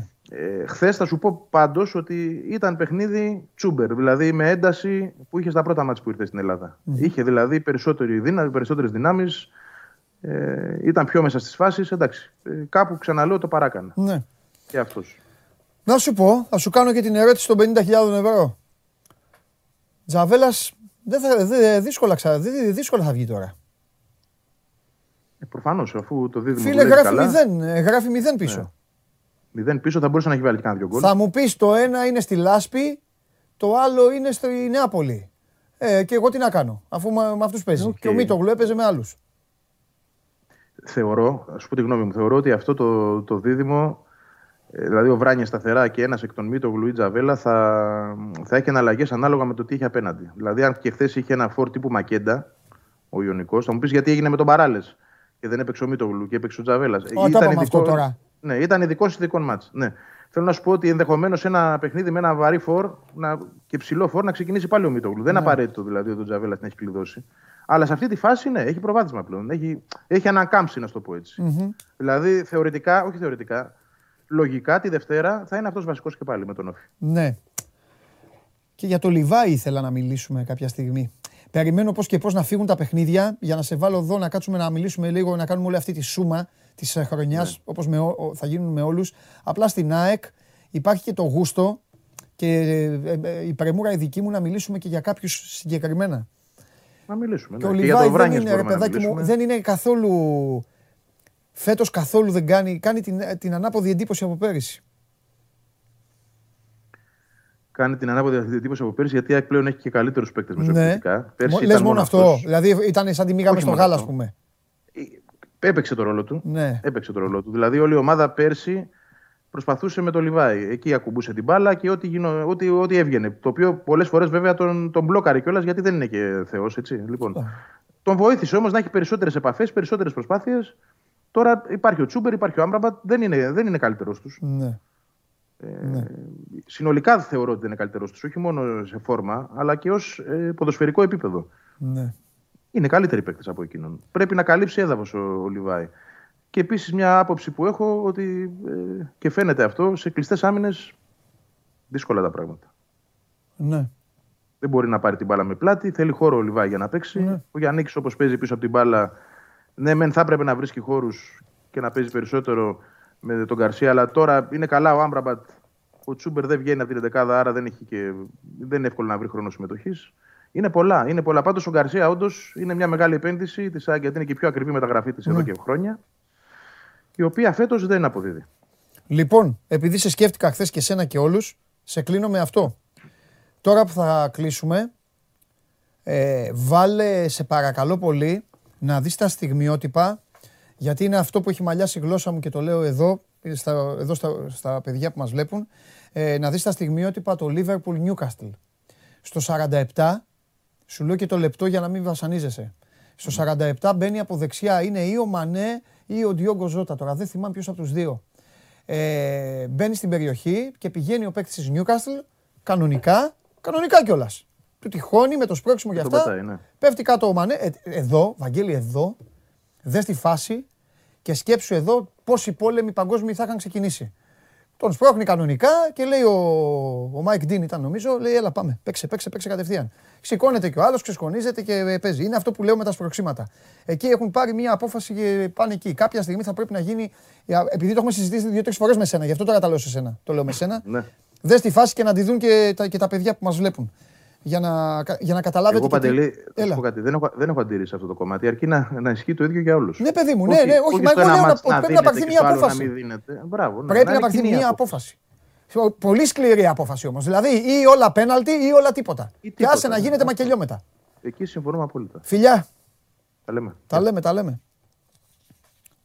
Ο άλλος ο φίλος λέει: Είχε αγώνα χθες. Ε, άμα είχε αγώνα χθες, Βασίλη, φίλε μου, τον είδες στον αγώνα. Τι ήρθα εγώ εδώ τώρα μία ώρα το μεσημέρι και θα λέω για τα παλιά. Βρε, ηρεμήστε και να δείτε την εκπομπή. Ηρεμήστε. Εδώ λέμε, ό,τι θα, θέλω εγώ λέμε. Φέρ το κορίτσι μέσα. Το κορίτσι μέσα. Πριν να. Ε, τι να κάνουμε. Θέλετε να πούμε για Κοσμοτέ, θα πω για Κοσμοτέ. Θα πω για Κοσμοτέ πριν να παίξει στα γήπεδα της Κοσμοτέ. Θα δείτε και το σχετικό βιντεάκι τώρα. Αλλά να ξέρετε ότι στα γήπεδα της Κοσμοτέ πλέον, πέρα από τη Λιβερπουλάρα, παίζουν και άλλες ομάδες. Οκ. Και μπορούμε να παρακολουθούμε και αναμετρήσεις πρωταθλήματος, όλες τις ομάδες του πρωταθλήματος. Ε, Κοσμοτέ TV έχει τα δικαιώματα των ε, περισσότερων από αυτών και των ομάδων που δεν έχει τα δικαιώματα, ούτως ή άλλως τις βλέπετε όταν φιλοξενούνται από τις ομάδες που, υπάρχει, που υπάρχουν ε, τα δικαιώματα. Και εκτός αυτού, μεγάλα παιχνίδια. Σήμερα, για παράδειγμα, Κοσμοτέ TV, Λάτσιο Τζένοα, Σαλερνιτάνα Ίντερ. Οκ. Και αύριο το Παναιτωλικός Ατρόμητος, στις 7 η ώρα. 6.30 ώρα την Κυριακή, Κοσμοτέ TV, τι βλέπουμε, τι βλέπουμε, Τότεναμ Λίβερπουλ.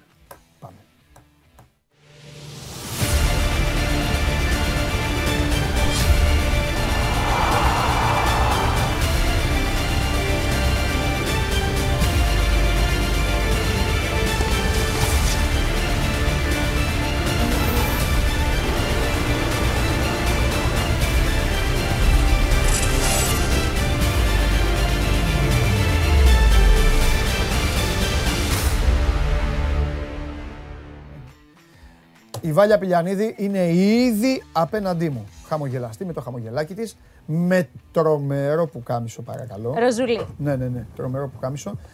Είναι το που κάμισό σου σαν το. Όχι, αυτό είναι μειωτικό για το που κάμισό σου. Αλλά θα το πω. Είναι σαν το πρωτατήφ του Τρίγκα. Αλλά είναι. Ε, ε, όχι, το λέω ανεβαστικά για το που κάμισο, όχι το για το πρωτατήφ. Το χρώμα εννοώ. Τι κάνεις; Καλά είμαι εσύ. Καλά είμαι, καλά είμαι. Καλά είμαι. Πώς πάει; Καλά είμαι. Έλα λίγο. Ε, ε, ε, επανέφερε με λίγο στη χαλαρή πραγματικότητα. Να σε επαναφέρω, ε, ναι. Με τις πιέσεις τώρα για τις μπάλες και αυτά όλα. Δεν θέλω να, να αγχώνεσαι για Καθόλου. τίποτα, να συγχύζεσαι για τίποτα. Εγώ. Όλα καλά. Είσαι καλά. Εδώ φάγαμε τον γκολ και λέω ρε Τιάγκο Αλκαντάρα. Έχεις κάνει μέσα σε 20 δευτερόλεπτα δύο λάθη. Παραγγελία το έκανες. Παραγγελία είπες δηλαδή θα κάνω ένα λάθος, θα κάνω κι άλλο για να φάμε γκολ. Αλλά εντάξει, μπορώ, να, μπορώ να φανταστώ να κάθεσαι στην τηλεόραση και να το λες αυτό. Μπροστά από την τηλεόραση να το λες. Μα μιλάω με την ομάδα. Κουτσάρο. Mm. Σκόνο Τώρα τελευταία, επειδή έχω μεγάλη εμπιστοσύνη στην ομάδα, ξεκινάω καθιστό στα μάτια. Α. Όχι απευθείας όρθιο. Καθιστό, ναι. Στο ημίχρονο, εκεί σηκώνεσαι. Όχι, σηκώνομαι, σηκώνομαι και κάνω το κλασικό όταν, ε, φε, όταν γιατί αυτό είναι μαγεία να στο δίνει η ομάδα σου. Ό,τι Ναι. ομάδα και να είσαι. Το, θα το καταλάβουν όλοι και εσύ. Και πολλές ομάδες έτσι όπως είναι και το σύγχρονο ποδόσφαιρο, με τις άμυνες, με την πίεση, πλέον δεν στο δίνει. Τα παλαιότερα χρόνια ήταν πιο πολύ. Η Λίβερπουλ λοιπόν είναι μια ομάδα που αυτό σου το δίνει. Γιατί κλέβει μπάλες και φεύγουν οι παίκτες της μπροστά. Μάλιστα. Οπότε αυτό εδώ, αυτό εδώ το έτσι. Γίνεται το αυτόματα. Σιγά σιγά να σηκώνεσαι. Είναι αυτόματο. Για μένα είναι απόλαυση που στο δίνει το ποδόσφαιρο. Ναι, και το κάνω. Κάθε φορά, άμα φεύγει ο Μό μπροστά, είμαι έτοιμος εγώ. Σηκώνομαι εκεί. Χάνουμε την ευκαιρία, κάνω έτσι χειροκροτώ σαν τον κλοπ. Χειροκροτάς. Έχω εμπιστοσύνη στην ομάδα εγώ. Α, και το εντάξει. έχει κερδίσει η ομάδα μέχρι το 95 να την πιστεύεις. Αυτό είναι, αυτός είναι ο σκοπός μιας ομάδας, να κερδίσει την εμπιστοσύνη Ε, των αυτό, το έχει καταφέρει. φιλάθλων της. Ναι. Αντιθέτως, όσες φορές την έχω δει από κοντά, ε, είμαι πολύ πιο, πολύ πιο ήρεμος. Μαζεμένος; Όχι, πιο ήρεμος. Α. Όχι, δεν χρειάζεται. Σου βγάζει μεγάλη ηρεμία. Οκ. Δύο φορές. Ε, δύο φορές έχω. Τρεις. Τρεις φορές έχω ξεφύγει. Μία πριν 15 χρόνια ε, σε ένα μάτς με την Everton. Ναι. Από κοντά μιλάω. Ναι. Σε ένα μάτς με την Everton, όπου εντάξει είναι μια ατμόσφαιρα Μέσα. τέτοια. Ναι, ναι, ναι, 15-20 χρόνια, ναι, κάπου εκεί 15 χρόνια. Είναι η ατμόσφαιρα και τότε ήταν και η Λίβερπουλ. Εντάξει. Όχι Ναι. καλή ήταν πάντα. Εντάξει, όχι όπως Αλλά τώρα. στην Αγγλία ναι, ρε παιδί Ναι. μου, είχαμε θέματα. Ε, και δεν έμπαινε η κολομπάλα μέσα. Δεν έμπαινε με τίποτα. Ε, όταν μπήκε, ε, ξέφυγα. Ε, είχα φύγει κάποια μέτρα. Ένα αυτό. Ένα στον τελικό του Κιέβου. Ναι. Μόλις ο Ράμος χτύπησε εσκεμμένα το Σαλάχ. Και εκεί άλλαξαν όλα. Εκεί, ποιος είδε τον Παντελή και δεν φοβηθήκε; Ναι. Ε, και πού είναι η άλλη, δεν θυμάμαι. Α, Τέλος πάντων, και μία- σταδιακά και μία- άλλαξε και η- Και μία στη Μαδρίτη. Α, οκ. Στη Μαδρίτη με την Ατλέτικο Γιατί φάγαμε τον γκολ νωρίς και δεν άντεχα να βλέπω το Σιμεώνε να μην γκοουτσάρει και να έχει από το 65 και μετά γυρισμένη την πλάτη στο γήπεδο και να κάνει. Τα δικά του. Και να κάνει στην κερκίδα. να Νοήματα. κάνει ό,τι κάνει, ναι. Μάλιστα. Και να τους έχουμε, να τους έχουμε πνίξει, αυτός να κάνει έτσι και να μην μπαίνει μπάλα. Αυτά. Αλλά, αλλά η ομάδα σου βγάζει εμπιστοσύνη. Δηλαδή στον τελικό που στη Μαδρίτη ήμουν από το πήραμε, ήμουν. Σβηστός. Τελείσαμε και το πέρα Ήρεμα. νωρίς, ναι, ναι, ναι. Μια χαρά. Αχ, Ηρεμία. Μπράβο ρε Βάλια που ήρθες. Και σου Λοιπόν, άνοιξα την καρδιά μου, ψυχολόγος; Θα γίνει, θα, εδώ θα είναι η καρέκλα η τέτοια θα με ξε... και θα σημειώνεις εσύ. είμαι το καλύτερο άτομο για να ακούει προβλήματα. Ναι, μπράβο. Καλά, δεν είναι πα προβλήματα. Ε, εντάξει, Ε, μα, προβληματισμούς. Τα προβλήματα. Ναι. Έστω. πάμε. Λοιπόν, Ναι. ξεκινήσουμε; Ναι, με. Ας ξεκινήσουμε λοιπόν με Κριστιανό Ρονάλντο. Όπως ξέρεις, σύντροφός του είναι έγκυος, Ναι. σε δίδυμα ναι. Και χθες ανέβασε ένα βίντεο στο προσωπικό του λογαριασμό στο Instagram που αποκάλυψε τα φύλλα των παιδιών που περιμένει. Α, ωραία. Έβαλε τα παιδιά του Α, να κάνουν την φα- αποκάλυψη. Φανταστική, φανταστική αυτή με το, με το μαλάκι που τρυπάει. Φοβερή. Ένα κοριτσάκι, ένα αγοράκι. Ναι, ναι. Συνεπώς Μπράβο. θα έχουμε πλέον τρία και τρία. 3 on 3. Θα βάλει και μια μπασκέτα σπίτι να παίξουν. Έβαλε τα παιδιά του να κάνουν την Μπράβο, να το αποκάλυψη.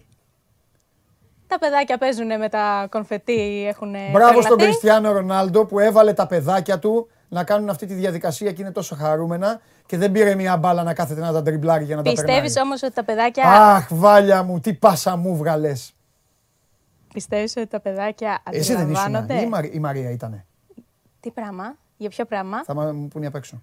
Α, ήταν η Μαρία γι' αυτό. Για ποιο, όχι, μπορώ να... Είχε φέρει η Μαρία βίντεο με το Ναι, Μέση ναι. στο σαλόνι. Εγώ το είχα φέρει. Όταν θα πας έξω, θέλω να του αλλάξει τα φώτα. Εγώ το είχα φέρει αυτό το Ε, το, βίντεο. ε, εγώ είδες όμως, ήμουν σωστός αυτή τη φορά. Όχι, ε, στο- Να μην μου πεις. Ναι. Ήμουν σωστός. Ε, ναι, εγώ γι' το αυτό είχα είπα. φέρει που παίζανε εκεί πέρα με τον Τζάκι. Ναι, ναι, ναι. ναι, ναι. Για Λοιπόν, πες, συνεχίζουμε. Μαρία, Θα ναι. σε πάω στην ομάδα σου την μπασκετική. Θα σε πάω στο NBA. Θα σε πάω στους Lakers πριν λίγες μέρες που κερδίσανε τους Ω, Mavericks ο τρελός. εκτός έδρας. Ναι, Θέλω το να με δεις τηλέφωνο. Τον είδα. Α, ο ο Austin Reeves, ε. ο Austin Reeves ναι, που βάλε έγινε, ο Ρούκι που έγινε ήρωας Ε, βέβαια. για το Los Angeles. Μπράβο Βάλια, μπράβο Βάλια μου, εκπληκτικό θέμα. Για να μην νομίζετε κύριοι ότι έχουμε μόνο τα καπί του Αγίου Αρτεμίου. Βλέπετε, οι γέροι παρατεταγμένοι και αυτός... Και ένας ρούκι Μπράβο τους στην Reeves. έσωσε. Μπράβο, ρίχνεις το μέσο όρο ηλικία μας. Φάει τις φάπες από τους γέρους τώρα. Έφαγε φάπες από, Όχι, το... να μην είναι. από τον Άντωνι Ντέιβις, Ναι. από τον Λεμπρόν Τζέιμς, Αμέ. από όλους τους ε... μεγάλους, να Ναι. το πούμε έτσι. Ναι. Επίσης, ε, δεν ξέρω αν διάβασες ότι υπογράφεται με δεκαήμερο συμβόλαιο τον Αϊζάια Τόμα. Ε, τι, Lakers. το πρόγραμμα ποιο είναι.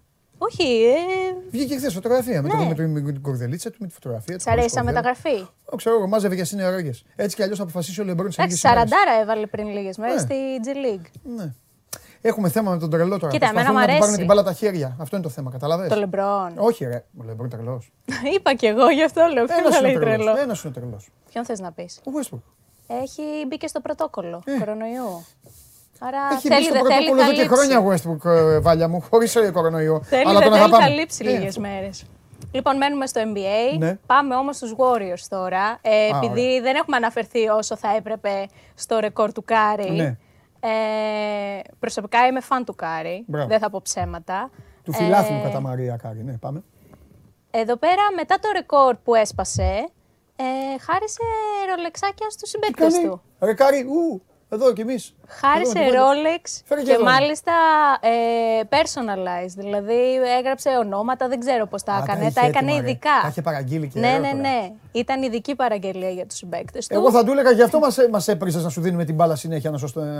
Πες το μου πιο νωρίς. Σκέψου λίγο όμως να είσαι ένας συμπαίκτη, να σπάει ένα ρεκόρ και να σου κάνει πέλα, πάρε δώρα ένα Rolex. Εμένα, άμα μου το είχε πει, θα του δίνα την μπάλα συνέχεια. Άμα μου Πες έλεγε, τα ας πούμε, ψέματα. ναι.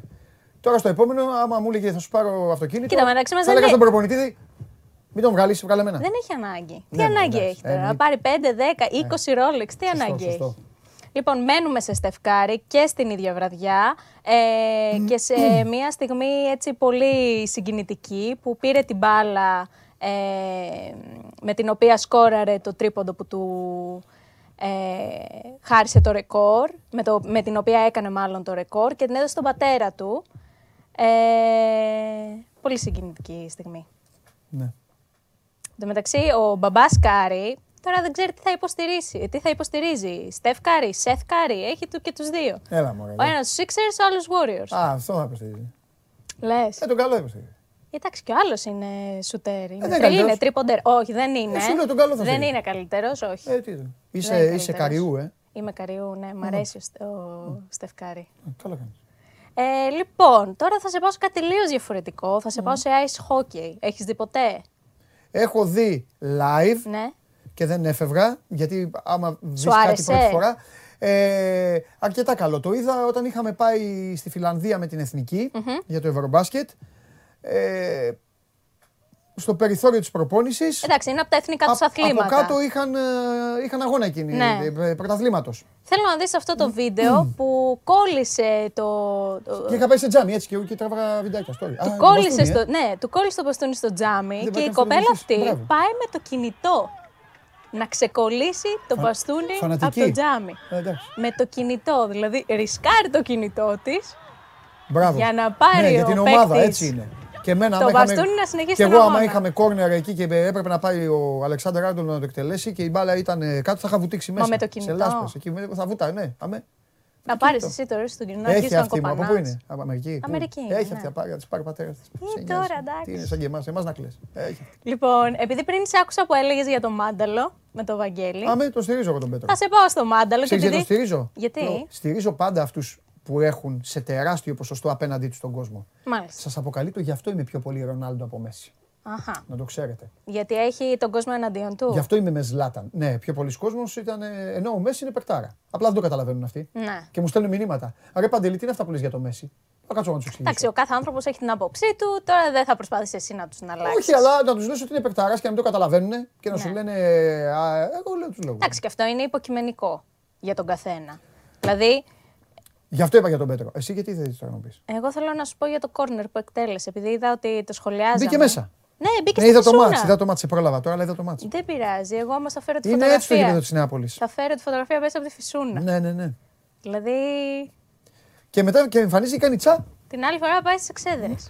θα πάμε στα ποτήρια. Εντάξει. Πόσοι αεκτζίδες τώρα, ε, παιδιά θα λέγανε εκεί, μάνταλε εκεί κάτσε, στη φυσούνα κάτσε. Οχ, οχ, οχ. Ε, σίγουρα. Λες. Ε, τα βάζουν με το παιδί μου, ε, τα, χωρίς λόγο. Εντάξει, ο κάθε Άμα- παίκτη έχει τα καλά του άμα και τα νομίζει, κακά όποιος του. νομίζει ότι μπορεί να τα κάνει καλύτερα από τον παίκτη, να πάντα κάνει αυτός. Σε αυτό συμφωνώ. Έτσι δεν είναι. Σε αυτό συμφωνώ. Ε, το να γιατί; είμαστε Ξέρουμε τη δουλειά προπονητές, του άλλου ρε βαλιά. στο να είμαστε προπονητές είναι το μόνο ναι. εύκολο. Ποιοι προπονητές. Φούρναρης, υδραυλικός, γιατρός, όλες τις δουλειές. Δημοσιογράφος, όλα. Λοιπόν, και θα σε κλείσω με έναν άλλο παίκτη που αγαπάς. Ναι. Ποιος λες να είναι; Δεν ξέρω γιατί μπορεί να κάνεις να μην αγαπάω και να μου το κάνεις. Τον ανέφερες και πριν. Σε φοβάμαι. Ο Ζλατάν. Ναι. Α, είμαι Φραγκίσκο. Με Πάπα Ε, Φραγκίσκο. βέβαια. Ε, η- μεγάλη συνάντηση Ναι. και μάλιστα. Βάλανε στο site, βάλτε μια λεζάντα. Ναι, Το τόδα. βάλανε στο. στο- Τόδα, τόδα. Και κανείς δεν έβαλε τη σωστή λεζάντα. Ποια είναι η σωστή λεζάντα; Ο Φραγκίσκος Ναι. πήγε για εξομολόγηση. Αυτή είναι. Έτσι λες; Ναι. Ο Φραγκίσκος πήγε για εξομολόγηση; Πάμε. Δεν ξέρω για εξομολόγηση. Πάντως ε, ανταλλάξανε τα βιβλία που έγραψε. Τηλέφωνα ο- νομίζω θα λέγες. Όχι. Ή καλό Μπορεί, μπορεί να έχουν ανταλλάξει και Τι τηλέφωνα. ώρα έχεις λειτουργία; Και θα το απαντάει ο άλλος. Σε είδα χθες, σε γνώσουν. Γιατί είναι προχώ ο Παπα. Ναι, μάλιστα τον ρώτησε, λέει, Ναι. υποστηρίζεις Μίλαν; Ε, δεν ξέρουμε αν απάντησε ο Παπα Φραγκίσκος. Πάντως σου λέω, ανταλλάξανε βιβλία, τα βιβλία που έχει γράψει ο καθένας τους. Ε, και γύρισε και είπε. Φαντάσου τώρα, κάντο εικόνα. Ανταλλαγή Ο βιβλίων, Ζλάταν, Ζλάταν, ο με Ζλάταν θα Παπαφραγκίσκο. διαβάζει το βιβλίο του Πάπα και ο Πάπας το βιβλίο του Ιμπραήμοβιτ. Αυτό δεν θες κάτι άλλο; Εγώ. ναι, Αυτά. Εντάξει. Και μάλιστα γυρίζει και λέει ο Ζλάταν ότι λέει παίζω, δεν ξέρω αν υποστηρίζει τη Μίλαν γιατί εκεί πέρα κάνω θαύματα, κάνω μεγάλα πράγματα. Κάτι τέτοιο. Ποιος; Ο Ζλάταν είπε Του αυτό. είπε του Πάπα Ναι, ότι κάνει θαύματα. Ναι. Ε, βέβαια, δεν σου λέω εγώ. Ότι, κα- ότι με αυτή την ομάδα κάνω μαγικά. Κάπως έτσι το είπε. Μορφή είναι ο Ζλάταν. Εντάξει. Γίγαντα. Τεράστιο. Σε κάποιους αρέσει, σε κάποιους δεν Τεράστιος, αρέσει. τεράστιος είναι. Δεν έχει λόγο να μην σου άρεσε ο Ζλάταν. Δεν έχεις Εντάξει, λόγο. τη Και δική εσύ. μου άποψη την ξέρεις Ε, για δεν τον ξέρω. Ζλάταν. Γιατί Δεν να μην σου είμαι, αρέσει αυτός ο άνθρωπος; δεν είμαι φαν. Ναι, γιατί; Τι, τι πειράζει, πες μου, τι... κα- θα σε γυρίσω τώρα εγώ. Δεν είμαι, εγώ είμαι, το έχω πει με ομάδες, ας τα πρόσωπα. Αλλά, Τι θα, με σου πω- κάνεις να συμπαθήσει τον Ζλάταν; Ναι, θα σε κάνω. Θα σου πω γιατί. Θα σου πω, μα- μα- μόνο θα, σου- θα Δώσ' σε μου ένα επιχείρημα. Σε δευτερόλεπτα. Ωραία. Θα σου πω, ένα επιχείρημα έχω. Δεν έχεις επιχείρημα να μην τον συμπαθείς. Γιατί δεν τον συμπαθείς; Δεν μ' αρέσει το Πήγες γεγονό. στα ίσια εκεί στους Αμερικάνους, γι' αυτό παλιό μπιπ, έρχεστε εδώ για να με πληρώνετε για να βλέπετε τον Ζλάταν και αυτά. Δεν μ' αρέσει Την το αλήθεια σου είπα. γεγονός Ναι. ότι είναι τόσο, πώς να το πω, ότι αγαπάει τόσο πολύ τον εαυτό του. Ότι νομίζει ότι είναι αυτός και κανένας άλλος. Δεν νομίζω ότι το κάνει έτσι. Δεν νομίζω ότι πρεσβεύει αυτό. Αλλά. Νομίζω ότι του, του αρέσει τόσο πολύ. Πρώτα απ' όλα έχει περάσει τόσο δύσκολα στη ζωή του. Ναι, συμφωνώ. Πρέπει να το διαβάσεις αυτό. Συμφωνώ. Νομίζω το αυτό ξέρεις. το έχω διαβάσει. Έχει περάσει τόσο δύσκολα. Που έχει γίνει ένα με τον εαυτό του και ε, υποχρεώθηκε να φέρει τον εαυτό Ναι. του σε τόσο κόκκινα. Τόσο, σου πω τόσο όμως, δοκιμασίε να σου στον φέρω εαυτό ένα του. άλλο να φέρει. παράδειγμα. Που έκανε όλα αυτά που έκανε. Και ο Γιάννης ε, έχει περάσει δύσκολα, έτσι. Εντάξει, νομίζω ότι. ο- Είναι νομίζω- άλλη ιστορία, η μία Άκουσε άλλη με, άλλη, Είναι άλλη. βέβαια. Κοίταξε να δεις. Ο Γιάννης είχε κάτι, είχε κάτι το οποίο τον κράτησε. Και αυτό ο Ζλάταν δεν το είχε ποτέ. Ναι. Αγάπη. Ναι, όχι, αυτό, το- αυτό το ακούω. Αυτό το ακούω. Και Αυτό είναι πάρα πολύ σημαντικό. Καταλαβες. Ο Γιάννης ήταν ένα φτωχό παιδάκι που Ναι. οι γονεί του στο δρόμο. Αλλά είχε πήγαινε, πολύ αγάπη από την πουλάγε οικογένειά φιστίκια του. με τον μπαμπά του στο καραϊσκάκι, με τη μαμά του, δεν είχαν να φάνε. Ε, στο γήπεδο του ζωγράφου έτρωγε μια τυρόπιτα, ναι, αλλά είχε αγάπη. Ναι. Ο Ζλάταν πέρασε ό,τι πέρασε Αλλά και δεν δεν είχε ήξερε αν θα τόση ζει. αγάπη. Δεν ήξερε, ναι, δεν ήξερε τίποτα. Δεν ήξερε Ναι, τι. είναι. κατάλαβα. Για- είναι, ε, είναι γίγαντας. Και να σου πω Εντάξει, η κάτι. γνώμη μου δεν αλλάζει όμως τόσο. Δικαίωμά σου. αλλά δεν το έχει δημιουργήσει, ρε παιδί μου. Το έχει δημιουργήσει όμορφα απο, αποθυμένα. Κατάλαβες Ναι, τι θέλω να ναι, σου ναι. πω; Γελάμε. Γελάμε Καλά, με το τον μόνο Ζλάταν. σίγουρο. Αυτό σου λέω. Το μόνο σίγουρο. Δεν Γελάμε είναι- και κάποιοι εκνευρίζονται βέβαια. Ναι, ρε παιδί μου, αλλά δεν σου βγάζει, δεν σου βγάζει ε, ε, εμετό. Δεν, δεν, δεν σου βγάζει αηδία. Εντάξει, έχει κάνει κάποια πράγματα τα οποία είναι πάρα πολύ άσχημα. Πες ένα. Ε, τε- στη Σουηδία το κυνηγάνε. Για ποιο πράγμα; Για, ε, σκότωνε λιοντάρια και τα έκανε δεν ξέρω εγώ τι. Έτσι λένε οι Σουηδοί. Ήδη, ήδη, από, ήδη υπό Ότι εξαφάνιση. πήγαινε στην Αφρική και ότι τα έκανε αυτά. Ήδη υπό εξαφάνιση. Εντάξει, εγώ νομίζω ότι αυτά για να τα κάνεις υπάρχουν κάποιοι νόμοι και τα κάνεις και σε αφήνουν να τα κάνεις. Εγώ έτσι πιστεύω. Το τι βγάζει προς τα δηλαδή, έξω ο άμα ο νόμος δημοσιογράφος, εδώ στην Ελλάδα στο εμένα πάντα επέτρεπε, με- με αφή- θα το έκανες. Εγώ όχι. Αλλά υπάρχουν άνθρωποι οι οποίοι περίμενε. Α σου πω κάτι, γιατί στο χωριό έχουμε. Ε, έχω ας πούμε. Έχω την καραμπίνα του παππού μου Ναι, που μου την έδωσε, αλλά δεν πάω για κυνήγι. εντάξει. Οκ. Ναι. Αν μου το φέρεις, θα το φάω. Ναι. Εγώ δεν το παίζω. Αλλά δεν πάω να το δω να κινείται και να το σκοτώσω. Ναι. Δεν θέλω να το σκοτώσω. Δεν το θες από την παραγωγή στην κατανάλωση δηλαδή. Όχι, δεν το θέλω. Εντάξει, ευτυχώς. Όταν, ημ- όταν όμως, όταν, όταν πήγανε να σκοτώσουν αγριογούρουνα, πήγα να δω από την περιέργεια. Ναι. Εγώ θέλω να τα βλέπω όλα, να τα Οκ. ξέρω. Τα είδα τα αγριογούρουνα κάτω. Τα... έκα- Όταν... Λοιπόν, για να σου απαντήσω σε αυτό. Εγώ λοιπόν δεν το κάνω Οι κυνηγοί όμως, νόμιμα την, περίοδο, την κυνηγετική περίοδο, το κάνουν. Εντάξει. Συγγνώμη τώρα στις. Ε, Μιλάω για τη ενώσεις και όλα συγκεκριμένη αυτά. Τι να- περίπτωση. Καταλαβαίνω. Επειδή πήγε και ε, έκανε, στόχευσε σε είδη υποεξαφάνιση. Ναι. Δηλαδή, ωραία, το λιοντάρι δεν θα το σκότωνε για να τραφεί από αυτό. Θα το σκότωνε για να το κάνει, δεν ξέρω εγώ τι, για να το Τέλος πάντων, βάλει εγώ δεν ξέρω- διακοσμητικό στο εγώ δεν ξέρω σαλόνι πάντως. του. Εγώ, ε, ε, εγώ κρατάω και μια πισινή Ναι. για, τη- για το αν όντως, αν όντως Καλά, πήγαν να σίγουρα, ποτέ σκοτώσουν δεν, λιον- ποτέ δεν λιοντάρια. ξέρεις. Το λιοντάρι ποτέ δεν είναι δεν και- ξέρεις. Το λιοντάρι δεν είναι και κατσικάκι Ναι, για να πάνε να σκοτώσουν λιοντάρια. Τέλος πάντων. ποτέ δεν ξέρεις. Αυτά. Οκτώ. Καλή συνέχεια. Φανταστική. Και καλό Σαββατοκύριακο. Όλο καλούς βαθμούς. Ε, Φιλιά πολλά. Να περάσεις καλά, Βάλια μου. Να πας βόλτες. Να πας βόλτες, να περάσεις όμορφα. Βάλια Πηλιανίδη, με φοβερός Λάταν εδώ και όλα τα υπόλοιπα. Και είδατε, κάνουμε και ωραίες συζητήσεις εδώ. Α, χαλάρωσα. Είπα και για τη Λιβερπουλάρα. Ρωτάει και ένας φίλος σωστά, δηλαδή μου λέει στο 0-3 στην Κωνσταντινούπολη. Παιδιά, ακούστε. Στην Κωνσταντινούπολη δεν ένιωσα γιατί έπαθα εγκεφαλικό. Δύο φορές έχω πάθει εγκεφαλικό. Στη ζωή μου. Δύο. Στην Κωνσταντινούπολη και σε έναν αγώνα μπάσκετ. Αυτό. Δύο. Πλάκα, πλάκα. Και οι δύο. Στο ίδιο. Πω, πω. Τα μετά σκέφτηκα που είναι. Α, μα 15 φορές έχω πάει, άμα είναι τις 15 στις δύο να παθαίνουν εγκεφαλικά, δεν ξέρω. Ερντογάν. Προχωράμε, τι έχουμε, είναι εδώ. Ο Μιτσάρας, ε, φέρ το Μίτσο μέσα, φέρ το Μίτσο μέσα.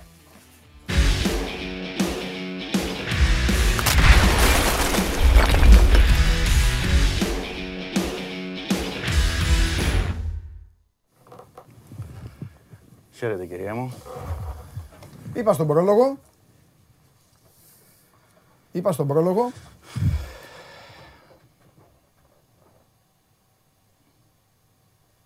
Ότι αν ο Μανολάς, Ναι. ο καλός Μανολάς, ο κανονικός Μανολάς που ε, θα, ε, για το Μανολά πέφτω στη φωτιά ότι θα τον, θα τον δεις τον κανονικό Ναι, Μανολά. ναι. Όπως έπεφτα στη φωτιά για άλλους παίκτες γενικά ότι δεν θα τους έβλεπες ή οτιδήποτε. τέλος πάντων. Αν ο κανονικός Μανολάς έπαιζε ποτέ, που δεν νομίζω ότι θα γίνει γιατί το έχεις σβήσει εσύ με το ρεπορτάζ σου, όχι μόνο εσύ. κι άλλοι. Ναι. Αν έπαιζε ποτέ με τον κανονικότατο Σεμέδο, ο Ολυμπιακός θα είχε ένα δίδυμο στόπερ το οποίο μπορεί να παίξει σε όλα τα πρωταθλήματα. Όχι στην πρώτη ομάδα, όχι στη Λίβερπουλ, στους Ε, Wolves. σε κορυφαίο Στη- επίπεδο. όχι, Συ- Συμφωνώ. όχι, συμφωνώ. Σε όλες τις χώρες. Σε όλα τα πρωταθλήματα. Ναι. Μανολά ναι. Σεμέδο παίζουν σε όλα τα Ο καλός πρωταθλήματα. Μανολάς και ο καλός Εμέδο, ναι. Ναι. Αυτό. Και Δεν θα- ξεκινάμε έτσι την κουβέντα μας. Αλλά δεν θα το, δεν θα το δούμε, ε. Όχι. Όχι. Από ό,τι καταλαβαίνω δεν θα το δούμε γιατί Θα πάει Πόρτο; έτσι λένε οι Πορτογάλοι. Δανεικός με οψιόν αγοράς 5 ή 6 εκατομμύρια. Ε, ναι, είναι παράξενο. Δηλαδή το παράδοξο σε αυτές τις δύο μεταγραφές Ναι. είναι ότι ποτέ δεν πίστευε κανείς ότι μπορεί να πάρει το Μανολά τώρα ο Ολυμπιακός εννοούσα πως να τον πάρει το καλοκαίρι και με το ποσό που τον παίρνει, δηλαδή 3 εκατομμύρια ευρώ. Ναι. Όπως ποτέ δεν θα πίστευε κανείς ότι μπορεί να φύγει δανεικός ο Σεμέδο, τη στιγμή που το περασμένο καλοκαίρι ζητάει ο Ολυμπιακός 12 εκατομμύρια από την Πόρτο, από την Μπενφίκα και τις υπόλοιπες ομάδες και να φύγει δανεικός με ψιον αγοράς. Αλλά αυ- σε αυτά συμβαίνουν στο ποδόσφαιρο, αυτά ε, συμβαίνουν στις μεταγραφές. ναι. Οπότε προχωράμε, πάμε παρακάτω Πάμε παρακάτω. να δούμε τι θα γίνει. Έλα να τον απλώσουμε λίγο τον Τραχανά. Θα φύγει και κανένας άλλος πλην του Σεμέδο. Δεν αποκλείω. Δηλαδή Ναι, θέλω να σου Αν πω. έρθει πρόταση. Αν έρθει πρόταση, αυτό εννοείς. Ωραία. Αν δεν έρθει πρόταση, Ναι.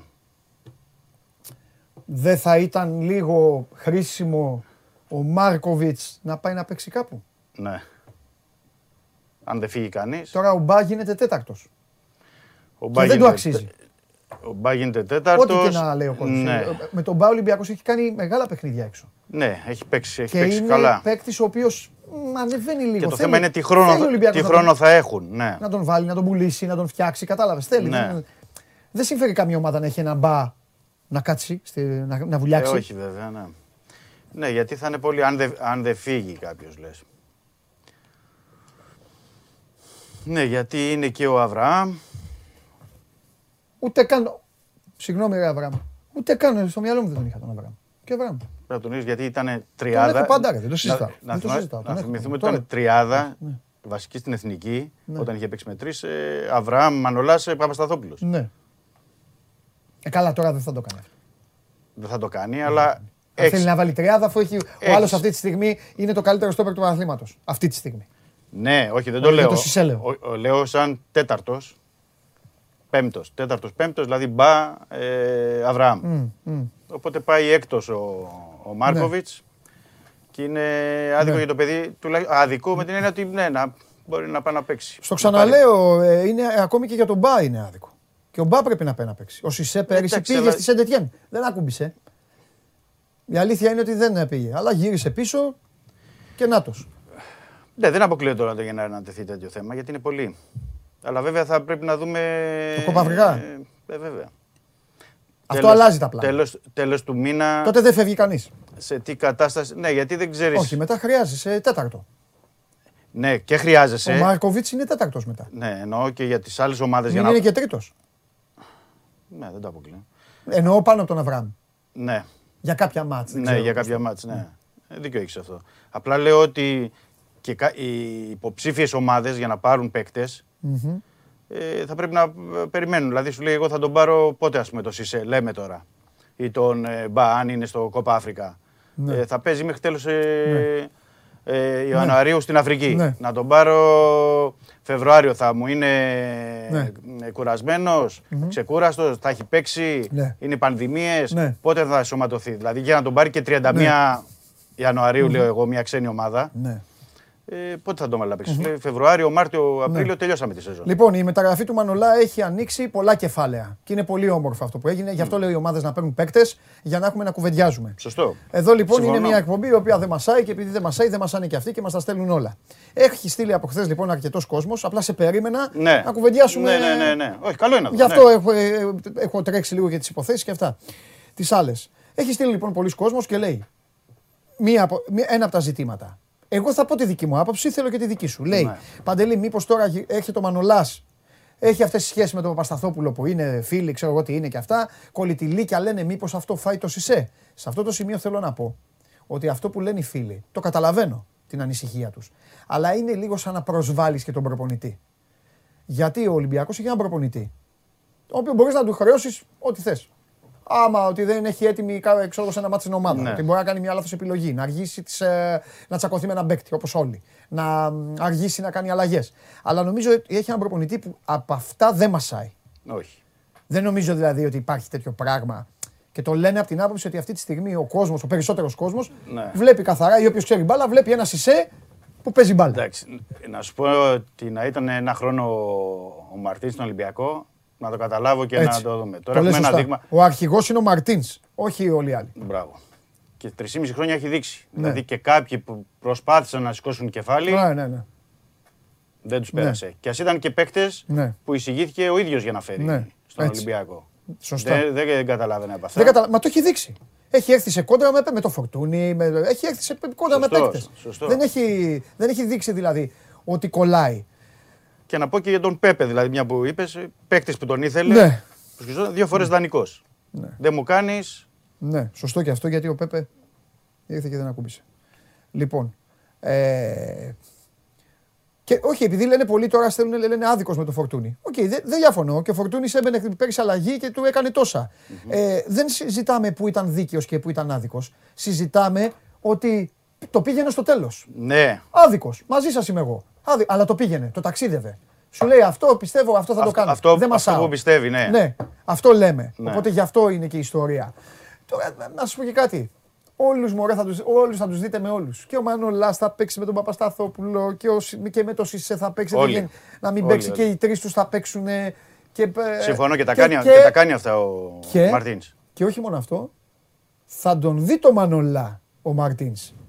Πρέπει και αυτό να το πει Εννοείται, στον κόσμο. εννοείται. Γιατί νομίζουν τώρα κάποιοι, λογικά, ήρθε χθες ο Κώστας Χοροπίδαγε, θρυλολέ και Ναι, αυτά. ναι, ναι, σου, συν- λέει, συνθήματα ε, τέτοια. ναι, σου λέει 2 Γενάρη, ποιο είναι το πρώτο μάτσα. ρε Γιώργο. Τρεις- 5, 5 Ιανουαρίου με Απόλλωνα Σμύρνης. Ναι. Πέντε, γε- που, ε, πού και όλα. Ριζούπολη. Ριζούπολη. Ριζούπολη, ναι. Σου λένε κάποιοι το δέσανε. Σου λένε πέντε στη Ριζούπολη Μανολά. Παίζει, ναι, ναι. Α, εντάξει. Μπορεί. Αλλά δεν είναι και σίγουρο. Δεν θα Μπορεί- κολώσει Μπορεί δηλαδή, να πει. θελήσετε να το βγάλει πρώτη- πρώτο αγώνα στο Καραϊσκάκι. Ξέρω, που Ναι, λέω. ναι, ναι. Και θα παίξει μεγάλο ρόλο, το ξαναλέω, και το κόπα και το Κοπάφρικα. Γιατί άμα ξέρει ότι θα φύγουν οι Σενεγαλέζοι, φυσικά θα τον βάλει αμέσως να δέσει. Ε, να δει πώς εννοείται, θα- εννοείται. Τώρα οι Ναι. κλήσει είναι στο, μέσα στο επόμενο δεκαήμερο. Οι οριστικές οι επόμενες Ναι. δηλαδή. Που περιμένουμε. Για τον Μανώλα να πούμε ότι πήγε σήμερα στο Ρέντι, έκανε την πρώτη προπόνηση Ναι. με τον Ολυμπιακό. Ανυπόμονος, ασυγκράτητος, ε, τρελαμένος. Ε, το ήθελε, μωρέ, μήνες τώρα, το ήθελε από το καλοκαίρι. Το ήθελε, ναι. Ναι, το ήθελε. Το ήθελε από το καλοκαίρι. Πίεσε και εδώ πρέπει να δώσουμε τα credit ε, και στο Είπε- Μανολά. Είπε και στο Μαρινάκι το κάναμε ανάποδα, γιατί πήγε, Ναι. πήγε πρώτο ο παίκτη και μετά. Είχαμε το live εχθές που ήταν στο Ναι, ναι, ναι, Sport ναι, 24 στο live, ναι, το live. και είχε πάει πιο νωρίς ο Ναι. Μανολάς, περίμενε αυτό να κασκόλ. Φόρησε και τη φανέλα, λέει το Ναι. κάναμε ανάποδα. Ναι. Ε, εντάξει. Να, εδώ του το λέει.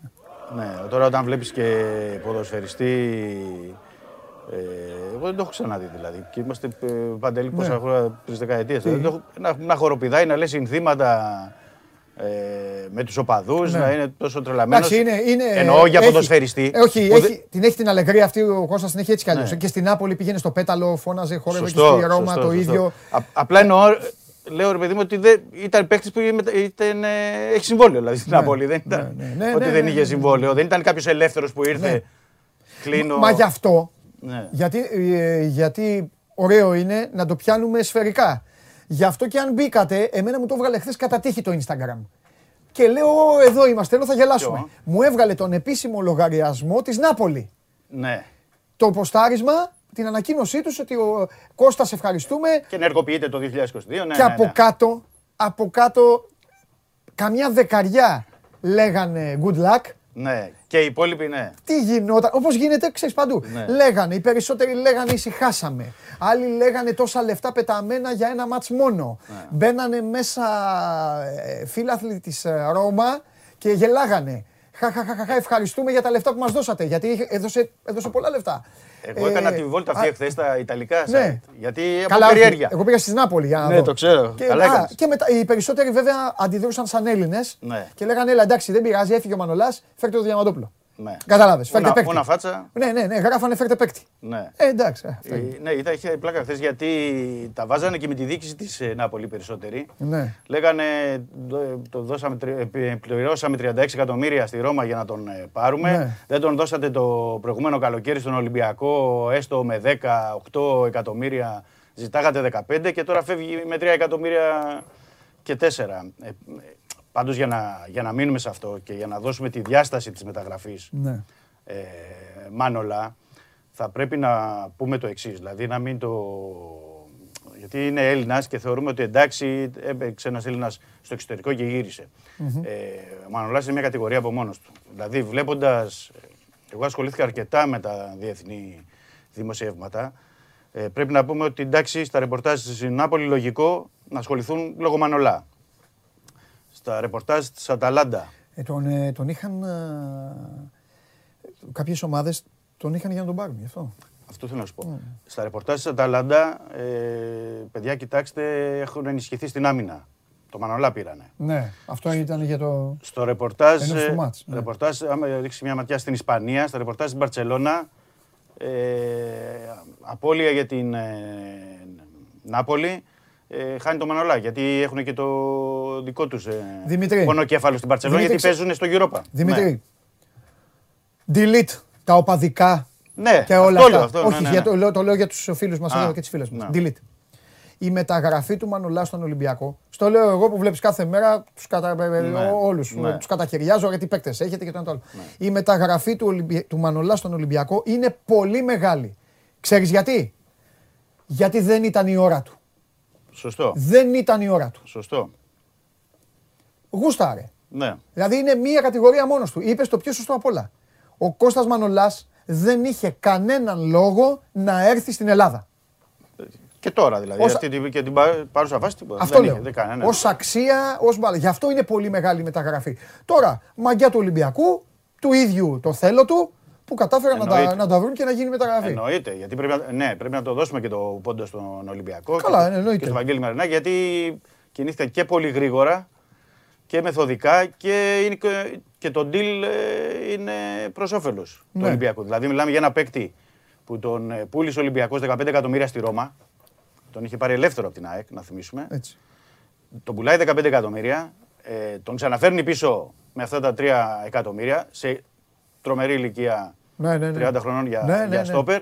Και βλέπεις και ότι. Εδώ, ας πούμε, η Σαν σήμερα το πρωί ε, λέει ότι έγινε το παράδοξο.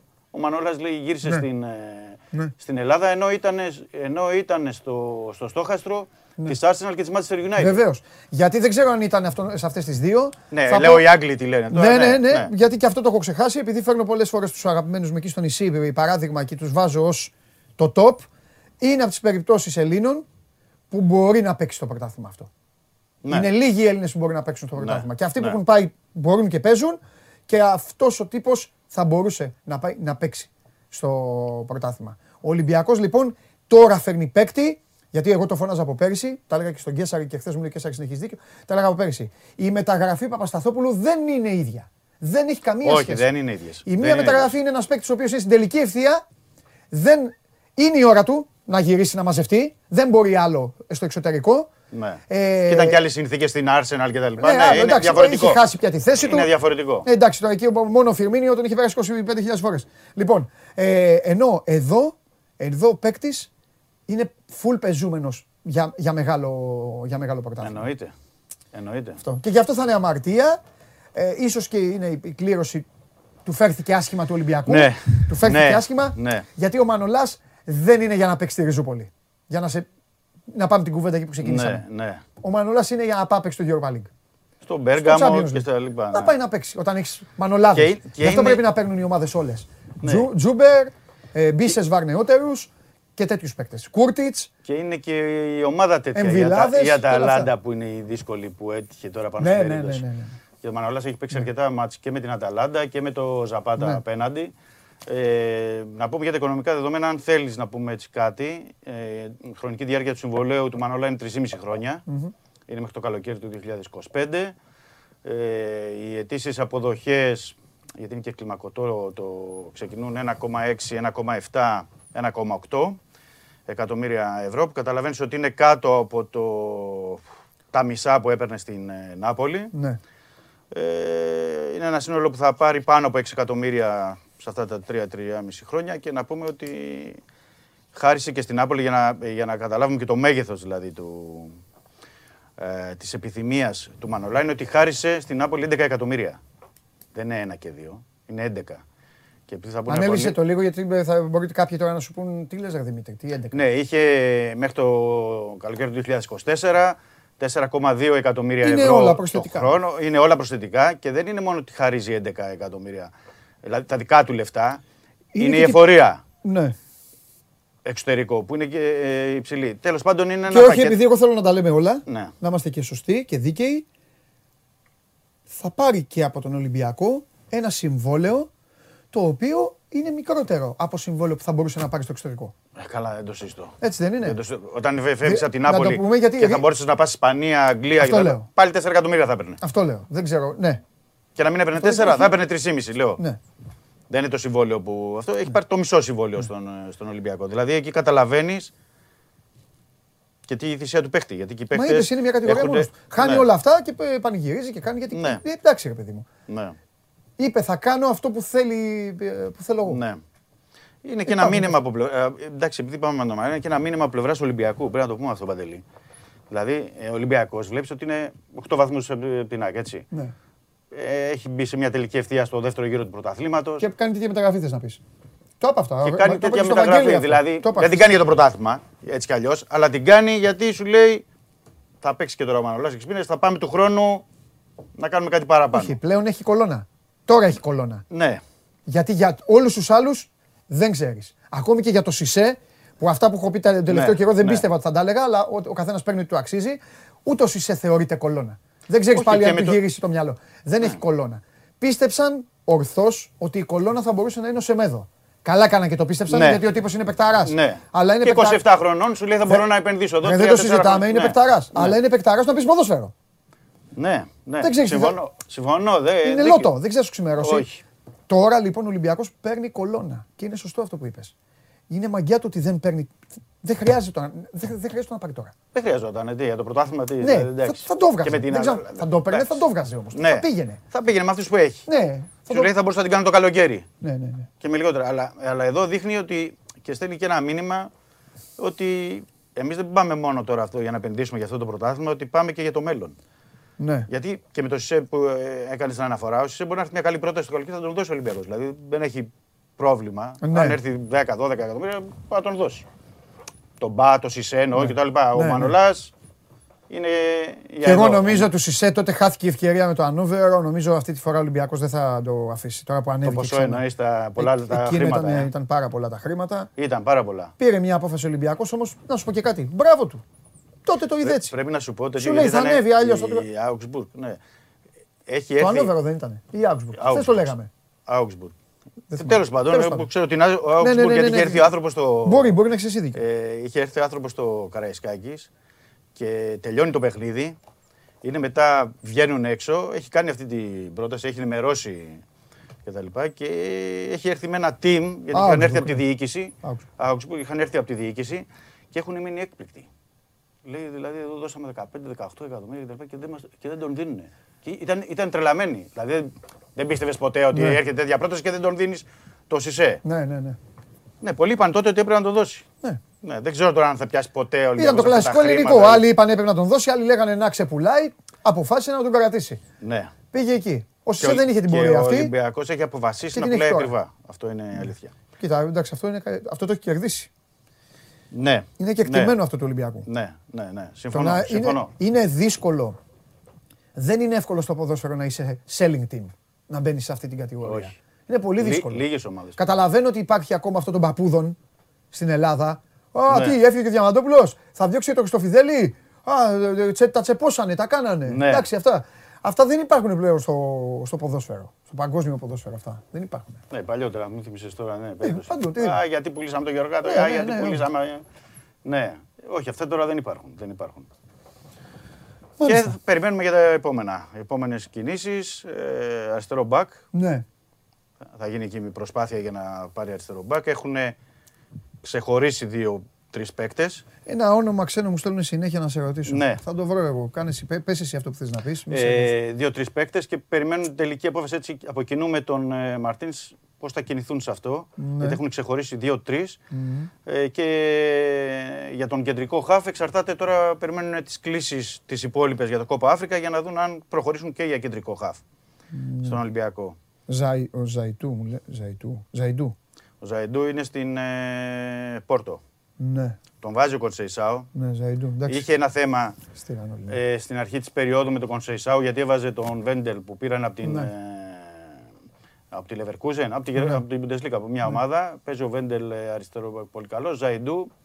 Το Ζαϊντού επειδή το λένε κιόλας οι Ναι. φίλοι γιατί είχε ασχοληθεί ο Ολυμπιακός το περασμένο καλοκαίρι αλλά πήγε στην Πόρτο. Όπως είχε ασχοληθεί και με τον Ματέο Ρέις που είναι βασικός της Sporting. Βεβαίως. Δηλαδή βλέπεις εκεί ότι που έχει κεντράρει και ο Μαρτίνς για αριστερούς μπακ είναι η βασική της Πόρτο και της Ε, καλά Sporting. Να σε ρωτήσω κάτι. Ναι. Υπάρχει περίπτωση να χτυπήσει παίκτη ελληνικής ομάδας ή να πάρει παίκτη ελληνικής ομάδας; Τώρα, τώρα για Γενάρη λες. Ναι. Ε, δεν ξέρω, δεν το αποκλείω. Δεν το αποκλείω. Δε- ε, Δεν αναφέρεσαι στο Πίρσμαν και τα λοιπά που Όχι, έχουν ανα- ακουστεί. αναφέρομαι στο- στο- σε ό,τι μπορεί να φύγει από τη, από την ομάδα του. Ναι, κατάλαβα. Ε, θα δούμε. Έχουμε ακόμα δύο εβδομάδες για να μπούμε στην μεταγραφική περίοδο, αλλά προς το, Ξέρεις γιατί παρόν, γελάω. προς το παρόν Ξέρεις είναι, γιατί γελάω. το, ε, το μυαλό είναι προς τη διεθνή αγορά. τώρα. Γελάω, ναι. Γελάω γιατί ο Ολυμπιακός Μμ.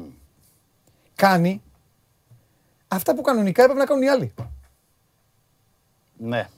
Καταλαβες. Ε, αυτοί που Όχι έχει- εννοώ να πάει να πάρει παίκτη δικό τους παίκτη να πάρουν, δεν γίνεται. δεν Ναι, είναι ναι, εύκολο. ναι, ναι, ναι. Εννοώ ότι Ενισχυθείτε. Ε, πας, Ενισχυθείτε. παίκτη, φέρε ναι. παίκτη, πάει εδώ, γίνεται χαμός, πάει, μένουμε έξω, χάνουμε τη χρονιά. Ναι. Ε, είναι Συνήθως αυτός που Ναι, κυνηγάει. πρέπει- Τσαπατσουλιά, αυτός ελληνική που- τσαπατσουλιά. Ναι. Μπαίνεις, με ένα- μπαίνεις στο πρωτάθλημα, λες τώρα να δεις τι θα σου κάνω. Τον Οκτώβρη-Νοέμβρη έχεις τελειώσει. Μετά αρχίζεις και ψάχνεις ευθύνες Δεν να έχεις και ρίξεις. Ευρώπη που σε Ρίχνεις- απογοητεύει. Ρίχνεις ναι. μια παπάντζα, ένα ψέμα ότι «Α, εγώ θα πάω για το κύπελο. Ένα τέτοιο πράγμα. και τελειώνει έτσι η χρονιά σβήνει. Και Ναι. σου μένει να λες, Α, ναι, που εγώ αδικήθηκα, έκανα, έρανα, έφτιαχνα. Και ο άλλος πάει, παίρνει, κάνει, φέρνει. Θέλει από ένα εδώ, σχεδιασμό, πάρε. μωρέ. Θέλει μια μέθοδο. Ψυχραιμία, Θέλει- σχεδιασμό, προπονητή, συλλογισμό, τακτική, Scouting, προσανατολισμό. γενικά τι θέλεις. Γενικούς διευθυντές, τεχνικούς διευθυντές. Τε- ναι, σωστό. Γιατί συμφωνώ. Γιατί θες, τι θες να παίξεις κιόλας. Ναι. Δηλαδή θες να παίξεις ένα 4-2-3, θα πάρεις ανάλογους παίκτες. Ναι. Είναι, είναι ακριβώς. Πρέπει να βάλεις ένα πλάνο και ένα πλάνο ας πούμε τριετίας. Γιατί εδώ οι ελληνικές ομάδες όλες το αναιρούν ε, χρόνο με το χρόνο. Ανάλογα με ποιο ε, προπονητή παίκ- παίρνουν, ανάλογα ποιος θα είναι ο τεχνικός διευθυντής, ανάλογα ποιος θα είναι. Ε, θέλει ένα συγκεκριμένο πλάνο. Και κυρίως είναι αυτό που λες, ναι. Οι υπόλοιποι που κυνηγούν τον Ολυμπιακό, θα, αυτοί θα πρέπει να είναι πιο ενεργοί. Μμμ. Έτσι. Ο Ολυμπιακός δεν έχει λα- ενεργή για τον εαυτό τους. Γιατί Έτσι. εδώ θα πρέπει να δυναμώσουν και για την Ευρώπη του χρόνου. Χάνονται βαθμοί και για την Ελλάδα και για τους ίδιους και για τις κληρώσεις. Είναι δύσκολα τα πράγματα. Μάλιστα. Ωραία. Τίποτα άλλο; Α, πούμε αύριο, ε. Γεμα... Τι μαύρο. αύριο τι, δεν εγώ είναι, τα είναι έχω- τα έχω- Σάββατο. τα έχω χαμένα. Λαμία την Κυριακή, Λαμία, 3 ώρα το, τρεις η ώρα. μεσημέρι, Ναι. το μεσημέρι. Θα κάνει κάποιες αλλαγές. Ε, ο Μαρτίνς ακόμα δεν ξέρουμε, γιατί τώρα είχαν την προπόνηση που, τε- που τελειώσανε. Ναι. Να δούμε αν και ποιους θα αλλάξει, γιατί παίξανε και οι ίδιοι παίξανε τρία σερή παιχνίδια. Ναι. Ε, Θεωρώ ότι θα κάνει τις αλλαγές. Ναι. Αλλά δεν ξέρω αν θα είναι στο εύρος και στο μέγεθος δηλαδή εκτεταμένο, το- αν θα είναι το rotation, γιατί ακολουθεί και το παιχνίδι με τον Λεβαδιακό. Θα το δούμε αυτό. Φοβερός. Καλό μεσημέρι. Χτύπησες. Καλή συνέχεια. Μεταγραφικά. Μπουλότο. Έτσι είναι. Ε, και έχουμε. Θα, Οι μεταγραφέ ε, κάνουν θα το έχει θόρυβο. συνέχεια. Θα Και ο έχει και κόσμος συνέχεια. ασχολείται.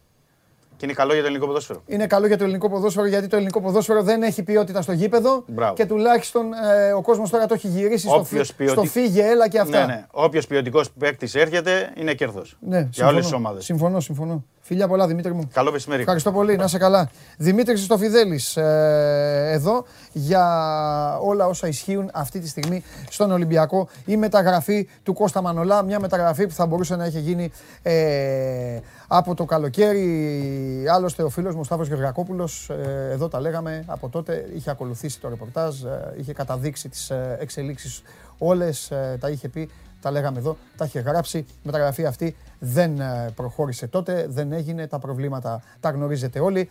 Ε, ήρθε το πλήρωμα του χρόνου και ο Μανολάς έκανε το όνειρό του πραγματικότητα. Λέω τη λέξη όνειρο μπορεί να ακούγεται και λίγο κάπως λίγο βαριά, αλλά ο Μανολάς αφήστε το όνειρο, έκανε το γούστο του και την επιθυμία του πραγματικότητα να ξαναπαίξει στον Ολυμπιακό. Φεύγω, ταξιδεύω να πάω να δω τον φίλο μου μετά από το πολύ σημαντικό και χρήσιμο βίντεο που πρέπει να παρακολουθήσετε για να κάνετε αυτά που σας λέει.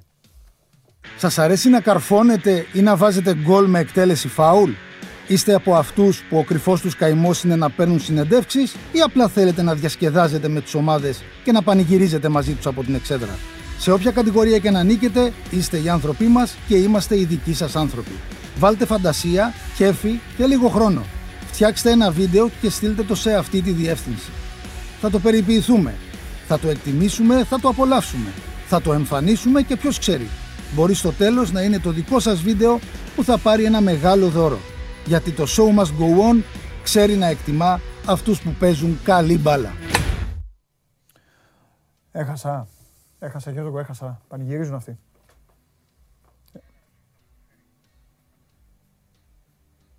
Αλήθεια. Ε, Και δεν μου το, πα- γιατί, δεν μου, γιατί δεν μου το είπατε αυτό να τους το πω. Εγώ δεν έχω, δεν θέλω να τους λέω παραμύθια. Αλλά θα είναι το βράδυ στο ΣΕΦ, ε, έχουμε το live. Λοιπόν, σας έχω άσχημα νέα. Αλλά επειδή ξέρετε ότι εγώ δεν σας κοροϊδεύω, Τώρα όσοι, δεν κάνουν, τώρα όσοι είναι με το μέρος μου θα βάλουν τα γέλια, αλλά παιδιά δεν το έκανα, δεν το έκανα επίτηδες. Ε, Ξέρετε ότι εγώ σε αυτά είμαι ξεκαθάρος. Εξάλλου θα την πληρώσω έτσι κι αλλιώς, την ύφη. Ε, ο Χριστάρας δεν είναι εδώ. Γιατί δουλεύει πιο αργά, γιατί θα είναι το βράδυ στο γήπεδο. Έχουμε live στο γήπεδο. Live. Μας δείτε live. Μετά τον αγώνα του μπάσκετ. Αλλά α, μετράει. Το αποτέλεσμα μετράει. Συγχαρητήρια για την νίκη σας. Τη Δευτέρα σίγουρα ένα. Άμα, άμα ξαναχάσω, δύο. Εντάξει, οι καλοί λογαριασμοί κάνουν τους καλούς φίλους. Δεν το γνώριζα, αν το γνώριζα θα σας το έλεγα από την αρχή. Θα σας έλεγα σήμερα δεν έχει αγώνα. Αλλά δεν πειράζει, εντάξει, κάναμε και ένα ματσάκι. Δεν τρέχει κάτι. Ε, ορίστε, ο άλλος λέει: Δεν πειράζει ότι σε διαλύσαμε μετράει. Εσένα, Νίκο Αρετόπουλο, να ξέρεις, έχω βάλει στο μάτι. Αυτό να ξέρεις. Σε έχω βάλει στο μάτι. 5-6 από εσάς, 5-6 από εσάς, σας έχω λοκάρει. Πάμε να ανέβει λίγο το κέφι μου και μόνο ένας, ένας μόνο μπορεί να μου φτιάξει τη διάθεση.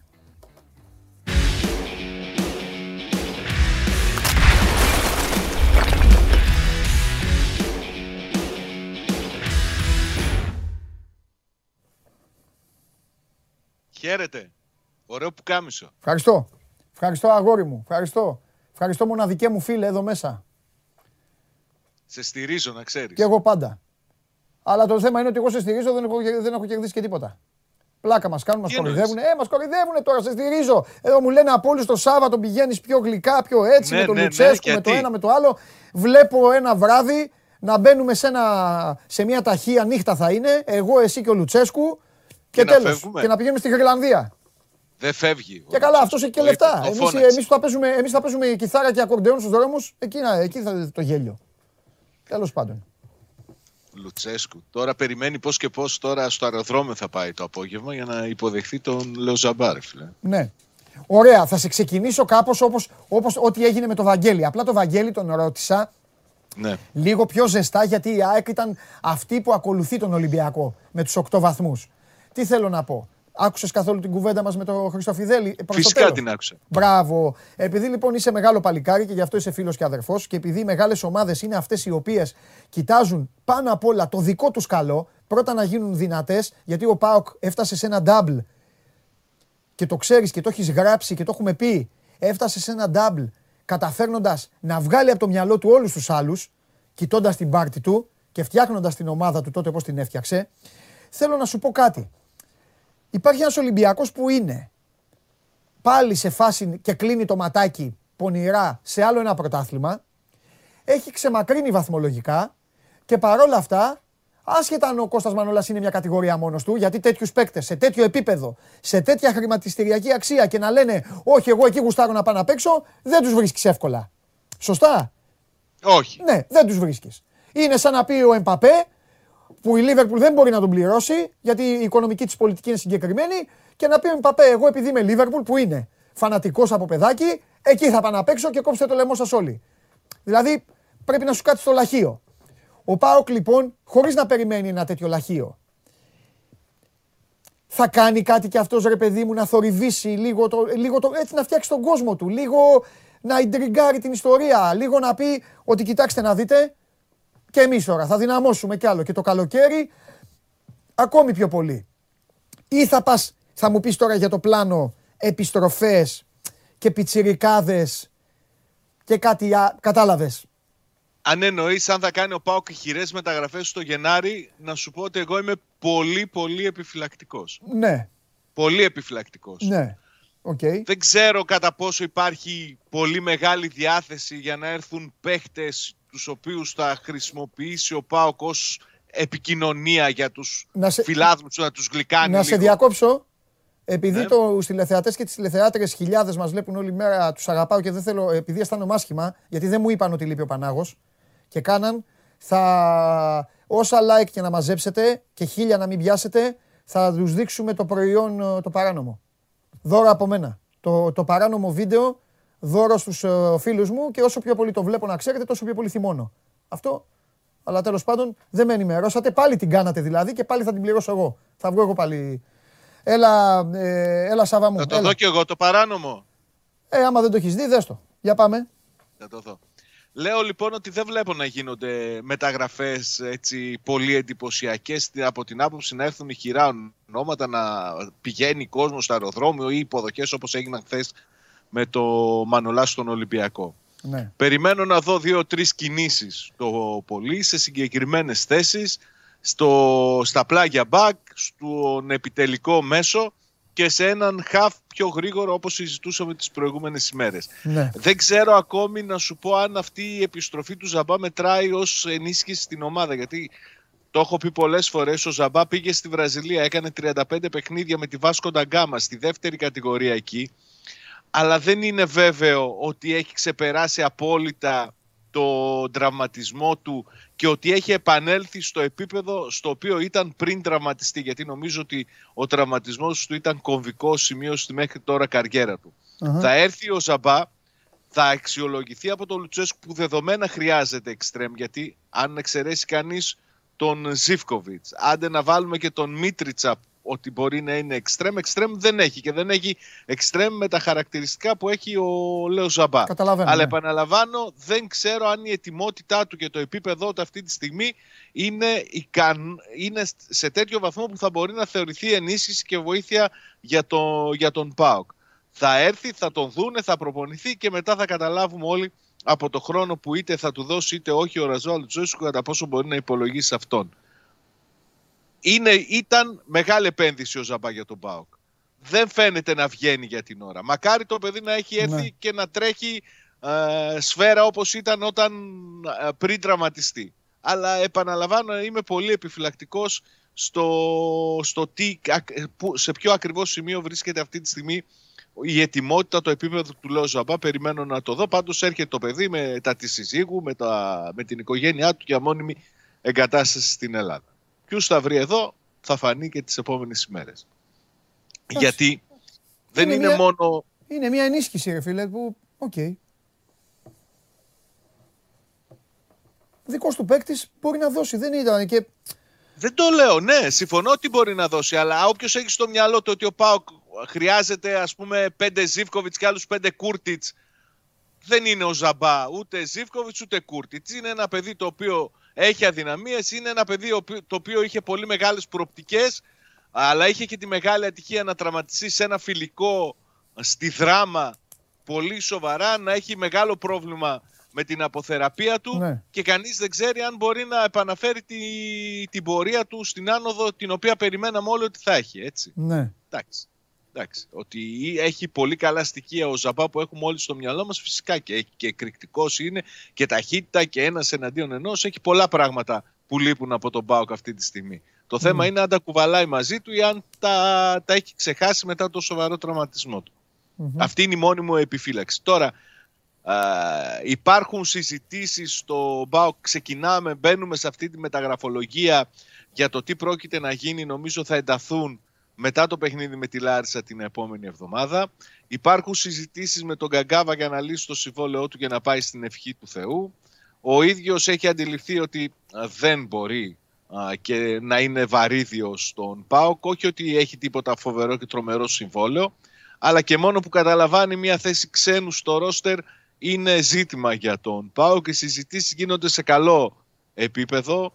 Α, φαίνεται ότι θα τα βρούνε, δεν έχει και καμία απέτηση ο Ιάπωνας από τον ΠΑΟΚ, θα φύγει ένα χρόνο μετά από την, τον ερχομό του με 12 συμμετοχές, με μία assist, με πολύ λίγα πράγματα.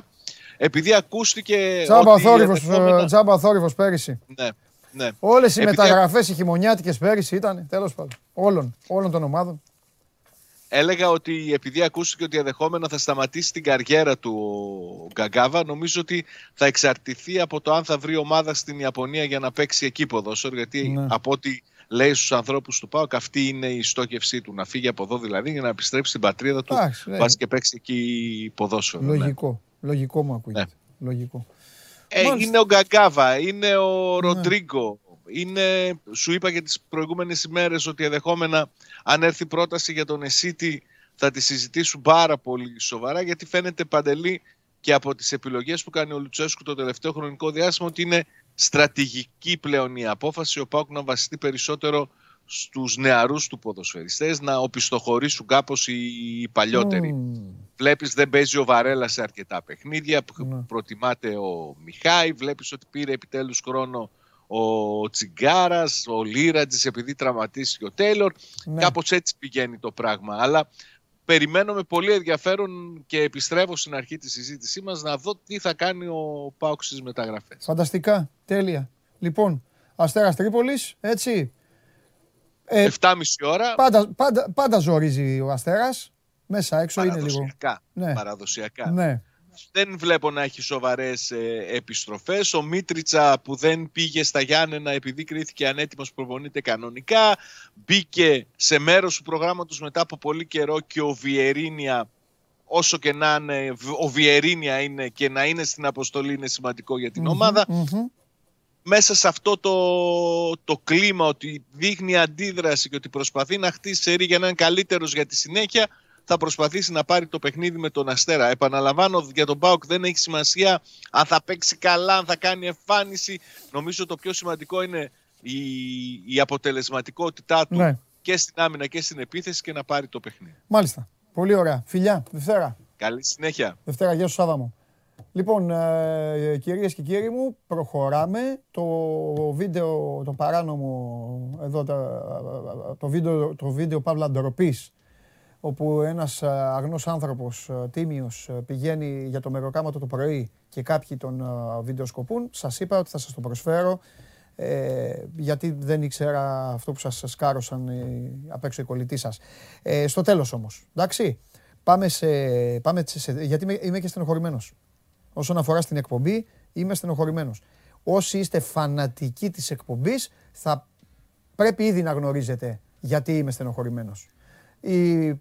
Κάποιοι που είναι νέοι στην παρέα μας ή κάποιοι που βλέπουν περιστασιακά ε, και αυτά ίσως να μην, να μην το έχουν καταλάβει. Όμως εγώ τη σημερινή εκπομπή με έχει στενοχωρήσει πάρα πολύ. Εντάξει, ε, ωραία έχω περάσει, φοβερές κουβέντες έχουμε κάνει, πολύ ποδόσφαιρο και μπασκετάκι. Θα μπει και ο Σπύρος. Είναι η σειρά, είναι Τσάρλι Σπύρος και μετά το δώρο. Ε, αλλά είμαι στενοχωρημένος, όπως και να το κάνουμε. Πάμε στο Τσάρλι.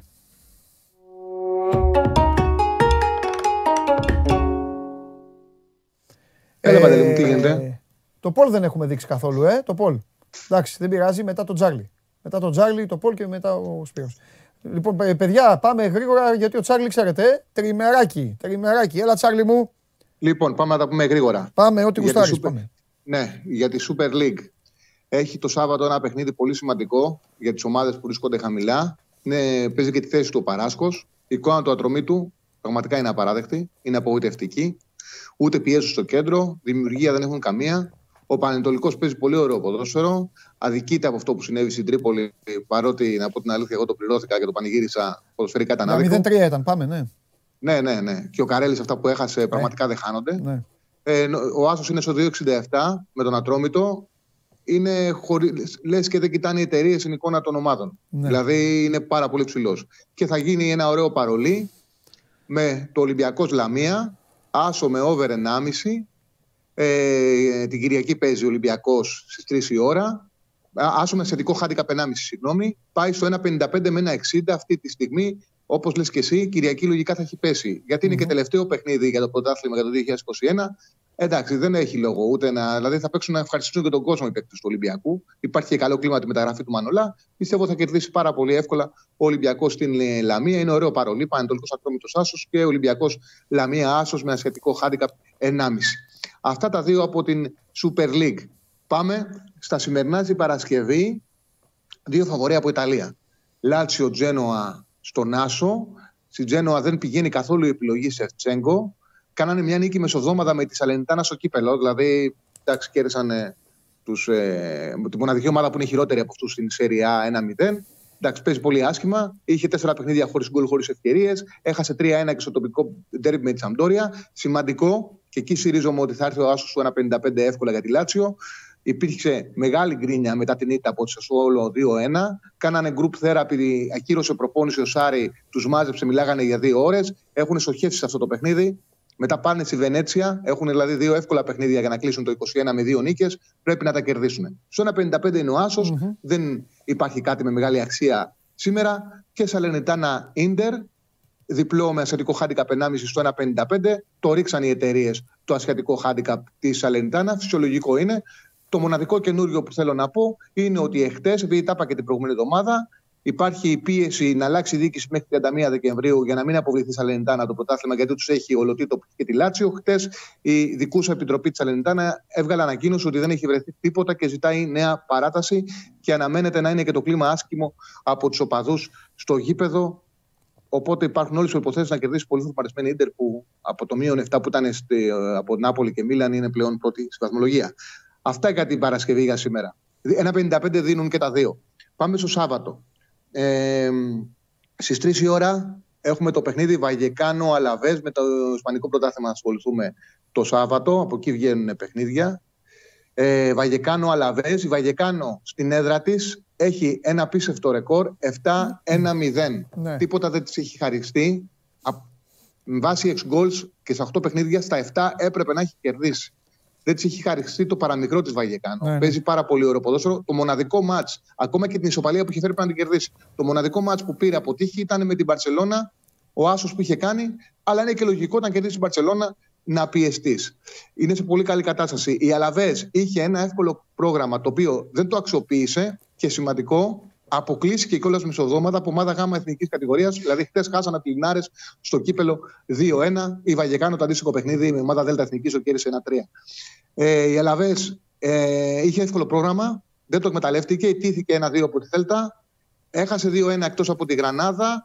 Έσωσε την προηγούμενη ο Σάββατο στο 86 στην ισοπαλία με τη Χετάφη. Ήταν και χειρότερη, έπρεπε να χάσει το παιχνίδι. Σώθηκε στο 86, ισοφάρισε. Κακό momentum για την, ε, για την ε, Αλαβές. Ο Άσος 1,80. Εγώ βλέπω να συνεχίσει με νίκες η Βαγεκάνο. Έχουμε αντίθετο momentum και ήταν και λογικό να συμβεί στο άλλο παιχνίδι στο Σιδάδ Βιγιαρεάλ στις 5 και 4. Η Βιγιαρεάλ πέρασε μια πάρα πολύ ωραία, ένα πολύ ωραίο τρίμερο την προηγούμενη εβδομάδα. Κέρδισε στο τελικό το, στο Μπέργαμο την Αταλάντα δείχνοντας και τις δυνατότητέ της, περνώντας στους 16 ε, του Champions League. Τώρα μιλάμε για ομάδα που ναι. ανήκει σε υψηλό επίπεδο. Είναι πολύ χαμηλά στο πρωτάθλημα. Κέρδισε μετά από τρεις μέρες η Βαγεκάνο 2-0. Δεν είναι εύκολο αυτό που έκανε. Έβαλε και μια εφτάρα για το κύπελο σε ομάδα της κατηγορίας στην Τρίτη. Mm. Ε, παίζει με τους Σιγεδάδ που είναι σε κακή κατάσταση. Ναι. Έχασε την Κυριακή 4-0 αντιπέτη. Δεν ήταν το ματζιά 4-0, όμως δείχνει και τον έστραστο χαρακτήρα της ομάδας. Η Βιλιαρεάλ έχει πολύ έδαφος να κερδίσει από τη 13η θέση που βρίσκεται. Είναι πολύ χαμηλά. Το Χ2 είναι καλά πληρωμένο, πάνω από το 1,70 και είναι δίκαιο. Και πάμε στο παιχνίδι στις 10 η ώρα, σε Βίλη Ατλέτικο για να κλείσουμε τη τριάδα του Σαββάτου και να πάμε στη μάτι της Κυριακής. Στο Σάντζες Πιχουάν, σε Βίλη Ατλέτικο Μαδρίτης. Εδώ θέλω να πω το εξής. Έχουν αντίστροφη πορεία οι δύο ομάδες το τελευταίο διάστημα. Η Σεβίλη προέρχεται από δύο νίκες τυχερές. 1-0 κέρδισε την Βιγιαρεάλ και κέρδισε και 0-1 στον Μπιλμπάο. Μεσοβδόμαδα, δηλαδή ανάμεσα αυτά τα δύο παιχνίδια, είχε, αποκλείσει, είχε χάσει από την Σάτσμπρουκ. Να πω ότι στο μάτι στη Βιγιαρεάλ 1-0 έκανε μισή ευκαιρία, δέχτηκε μεγάλη πίεση, τα 6 γκολ ήταν 0-47, 1-91 και κέρδισε αυτό το μάτι 1-0. Στο Σάμα Μέτ ήταν πιο ακραίο το αποτέλεσμα, κέρδισε 0-1, έβαλε ένα γκολ σε, ε, σε μισή ευκαιρία πάλι. Τα 6 γκολ ήταν 2-38-0-21 και να τα χάσει. Η Ατλέτικο Μαδρίτης έχει δύο συνεχόμενες ήττες. Έχασε μέσα από τη Μαγιόρκα 1-2-0-78 τα γκολ. Εντάξει, όταν χάνεις τη Μαγιόρκα θα έχεις και λογικά καλύτερα 6 γκολ. Πέρασε τη Σάτσμπουργκ μεσοδόματα στο κύπελο και στον Μπερναμπέου, στο 2-0 που ιτήθηκε, ε, έκανε πολλές ευκαιρίες. Δηλαδή η Real Madrid σε δύο ευκαιρίες έβαλε δύο γκολ στις δύο πρώτες τελικές. Είχε ευκαιρίε σε τρομερή μέρα κουρτουά. Τα 6 γκολ ήταν 1-61-2-70. Πιστεύω ότι η Ατλέτικο Μαδρίτη δεν το χάσει αυτό το παιχνίδι. Στο 1-50 δίνεται η διπλή ευκαιρία. Οπότε η τριάδα από Ισπανία, Βαγγεκάνο Αλαβέ, άσο στο 1-80, στο Σιεδάδ Βιγιαρεάλ, Χ2 διπλή ευκαιρία πάνω από 1-70, Σεβίλη Ατλέτικο, Χ2 διπλή ευκαιρία στο 1-50. Και κλείνουμε με τα παιχνίδια της Κυριακή. Πάμε, Τσάκη μου, μην κάνεις τόσο πολύ ανάλυση. Ότι να παίξουν να στο παίξουν. Ξέρουμε ότι ξέρει, ο κόσμος τους το έχω πει ότι τα διαβάζεις, τα έχεις μελετήσει. Δεν τα εντάξει, εντάξει. Χετάφε Άσο στο 2, στο 2.45. Χετάφε Σασούνα Άσο, 2.45 και Σαμπτόρια Βενέτσια Άσο στο 1. Αυτά τα δύο έχεις διαλέξει και Κυριακή; Στο 1.80, καλές αποδόσεις. Ε, η Χετάφε χρειάζεται την νίκη. Η ναι. Σαμπτόρια θα ανασάνει πάρα πολύ και ο Νταρβέρ θα μου πάρει το παιχνίδι. Αγγλία τίποτα, ε, συμφωνώ. Εντάξει, Αγγλία καλά κάνεις γιατί δεν ξέρουμε τι θα Έχουν μπλέξει με κορονοϊούς, άσο. Ναι, ναι, ναι, έχεις δίκιο. Έχεις δίκιο, έχεις δίκιο, έχεις δίκιο. Εντάξει, Ασχολήθηκα με Ιταλία και Ισπανία. Καλά έκανες, καλά έκανες. Φιλιά πολλά, τα λέμε. Καλή συνέχεια. Γεια σου, Τσάρλι. Λοιπόν, ε, δείξτε λίγο το Nations League ε, της εθνικής μας. Ήθελα να το βάλουμε από την αρχή της εκπομπής. Εδώ είμαστε. Αυτό είναι ο μιλός μας. Βόρεια Ιρλανδία, Κόσοβο, Κύπρος ή Εστονία. Πάλι Κόσοβο, ε. Play out είναι τον uh, Μάρτιο. Το Μάρτιο θα ασχοληθούμε με το Nations League. Αυτός είναι ο. Ναι, το Κύπρος ή Εστονία είναι play out. Ναι, ε, τι, το άλλο τι, τι play out να ήταν, ολόκληρος όμιλο. Κύπρος ή Εστονία, τα play out. Λοιπόν, Κύπρος ή Εστονία, εσείς τι λέτε, πλάκα σας κάνω, μην ψηφίσετε. Για δείξτε μου το Πολ.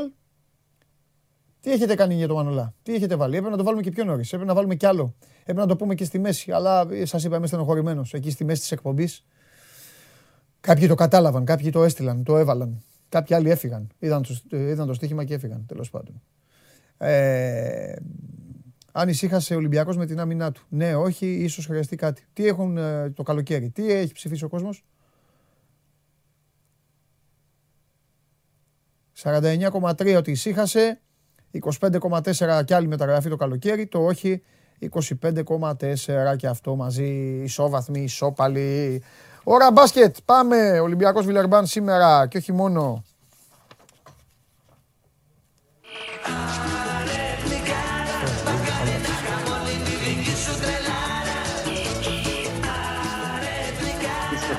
από όλους είπε ο κ. Το Τζάλι. Ε, τι θέλω να πω. Ε, το ξέχασα. Α, σε αποσυντώνησα. Είχα βάλει, ναι. Είχα βάλει να βάλει ένα τρίποντο ο Σάντρος. Ευτυχώς, αλλιώς θα τον κυνήγαγα. Ευτυχώς έχασα και ένα ποδοσφαιρικό εκεί παιχνίδι. Μαζί με το Walkup, ε. Ήτανε... Ο... Το Walkup την άλλη. Το, ναι. το Walkup τον βγάλανε. Δεν Γιατί σου λέει, σου λέει αυτός δεν θα σταματήσει. Δεν θα σταματάγα. Εγώ το τρίποντο του Walkup να το βάλει θα ακολουθήσω πιστά. Τέλος πάντων. Το βγάλανε. Ναι. Σήμερα έχω πάει με ο Κόμπο, Βεζέγκοφ και Παπα-Νικολάου. Επειδή τα, τα κεραμίδωσε όλα, ο Κώστας έτσι κάνει. Μία, ο Κώστας είναι μία έτσι, μία γιουβέτσι, μία κοκορέτσι. Είχαν και δύο Σήμερα έτσι είναι... στο δεύτερο ημίχρονο. Ναι. Σήμερα είναι η σειρά για το γιουβέτσι. Τι έχουμε. Λοιπόν, ο Ολυμπιακός παίζει εκεί, τη βαθμολογία την, ε, την, την είπατε. Το πρόγραμμα το, το θυμίσω ή το έχεις πει εσύ; Θα, θα το πεις εσύ, το, εδώ είναι. Ε, ε, να πούμε λίγο πριν πει το πρόγραμμα, να πούμε ότι είναι μια ομάδα η οποία ε, έλεγα τότε που ήρθε για τον Παναθηναϊκό, ο οποίος Παναθηναϊκός θυμάσαι ήταν μετά από την ευτυχία με την Έφες, είχα πει ότι θα πονέσουν και όσοι το δουν από την τηλεόραση από το ξύλο. Και έτσι έγινε. Τώρα το λέω το ίδιο και για τον Ολυμπιακό, που επίσης είναι ευτυχισμένος ο κόσμος του. Και η ομάδα... Όσοι, όσοι πάνε στο γήπεδο Ολυμπιακή, να ξέρουν ότι θα φάνε ξύλο και οι ίδιοι, ξύλο σε εισαγωγικά, μην, μην φοβηθείτε. Ε, βαράνε οι Γάλλοι, δεν μασάνε. Το θέμα είναι ότι κάνουν και κοιλιά. Εκεί θέλω να συζητήσουμε να πεις. Να δούμε αν αυτή η κοιλιά λοιπόν είναι ευεργετική για τον Ολυμπιακό, δηλαδή συνεχίσουν αυτοί να έχουν κοιλιά να διαλυθούν, ή αν είναι η κλασική ομάδα η οποία αξίζει κάποια στιγμή ρίχνει. Θα ρίξω στο τραπέζι του Ολυμπιακού, του Ολυμπιακού δεν του ταιριάζει η Βιλερμπάν και ναι. έχει υποστεί είτε από... από φιλικά από πέρσι, αν θυμάσαι. Ναι, ναι. Δεν του ταιριάζει αυτή η ομάδα. Είναι πολύ αθλητική. Ναι. Και ξέρεις, μπορούν να αμυνθούν με κάθε τρόπο στον Ολυμπιακό. Υπάρχουν ομάδες που ταιριάζουν στον Ολυμπιακό και κάποιες που δεν ταιριάζουν. Η Βιλερμπάν είναι από αυτές που δεν ταιριάζουν. Και γι' αυτό εγώ προβλέπω ότι το μάτι θα είναι πάρα, πάρα πολύ δύσκολο. Και η αρχή του πιστεύω θα είναι αντίθετη σε σχέση με αυτό που είδαμε με την Bayern και τη Μακάμπη. Δηλαδή. Ναι. Το προβλέπω να είναι πίσω στην αρχή μέχρι να προσαρμοστεί, ναι. να μπει στη μάχη να μπει και αυτό σε μια διαδικασία να μην αφήσει, να μην δώσει άνεση στην Βιλερμπάν. Γιατί η Βιλερμπάν, ναι, είναι σε πτώση, δεν είναι τόσο καλή όσο είναι στην αρχή, αλλά παραμένει εξίσου ε, δυνατή και ταραντούχα ομάδα. Οπότε θα είναι ένα δύσκολο παιχνίδι και ειδικά ξέρεις, μετά από μια νίκη εύκολη επί της Bayern είσαι και σε ένα συνεφάκι. Ναι. Ε, όχι ότι το, ε, δηλαδή ξέρεις, ε, βγαίνει μόνο του μερικές φορές. Χαλαρώνεις. Καταλαβαίνω Δεν είναι ότι υποτιμούν κανένα αντίπαλο. Ναι. όταν είσαι μετά από ήττα, ε, λειτουργεί λίγο διαφορετικά. Αν θυμάσαι και εσύ έλεγες στους τρεις αγώνες ότι επειδή είναι έτσι ο Ολυμπιακός θα κερδίσει δύο ή τρία μάτς. Αποδείχτηκε στην πράξη. Το λέγαμε ότι θα πάει να κάνει διπλό στο Μιλάνο και στο Καζάν. Έτσι, όταν έκανε τα δύο, μετά δυσκόλεψε το μάτι με τον Ερυθρό Έτσι είναι ο Ολυμπιακός, όχι αυτός φέτο. Όχι, όχι. Ο, ο οργανισμός. Έτσι, είναι. Έτσι είναι. Έτσι είναι. είναι, είναι το μάτς αυτό. Και, και στέλνουν κάποιοι λέει, τα ίδια λέγατε για την Bayern. Πρώτα απ' όλα για την Bayern, εγώ είχα πει στο Σπύρο off the record ότι θα κερδίσει εύκολα. Ναι, εγώ δεν το πίστευα, το φοβόμουν. Ο Σπύρος το φοβόταν, αλλά θα πω κάτι υπέρ του Σπύρου. Ε, δεν είναι αυτή η εικόνα για το μάτς να πάει έτσι. Ναι, ναι. Να γίνει ε, τσόντα στο πρώτο δεκάλεπτο. Απλά αυτοί οι τύποι ήταν ζελε, ζελεδάκια η άμυνά τους ε, μέσα κάτω από τη ρακέτα όπως είναι συνήθως. Έκανε τέλειο παιχνίδι ο Ολυμπιακός, υπέροχο διάβασμα και το έκανε όπως το έκανε. Ήταν για να κερδίσει, αλλά όχι έτσι. Δύο συνεχόμενα δεν... μάτια ο Ολυμπιακός ξεκινάει με ναι. 10-0. Έτσι. Τώρα, άμα μπει σήμερα και κάνει τα ίδια και βάλει και μεγάλα σούτ από την αρχή. Θα είναι παραφύση. Ε, για μένα. Μετά, ναι, τότε μετά θα γίνει άλλη δουλειά. Μετά θα μιλάμε για άλλα πράγματα ναι. για τον Ολυμπιακό. Δηλαδή, αν φτάσει στο σημείο ναι. να κερδίζει όλες τις ομάδες και να, με 20 πόντους, 25 και να προηγείται 15-0 σε κάθε ναι. μάτς, ε, θα τον κατατάξουμε κάποια ναι, στιγμή ναι. σε ομάδα τετράδας και ε, επίπεδου Ρεάλ και Μπαρσελόνα. Δεν νομίζω ότι είναι ακόμα σε αυτό το επίπεδο ο Ολυμπιακός.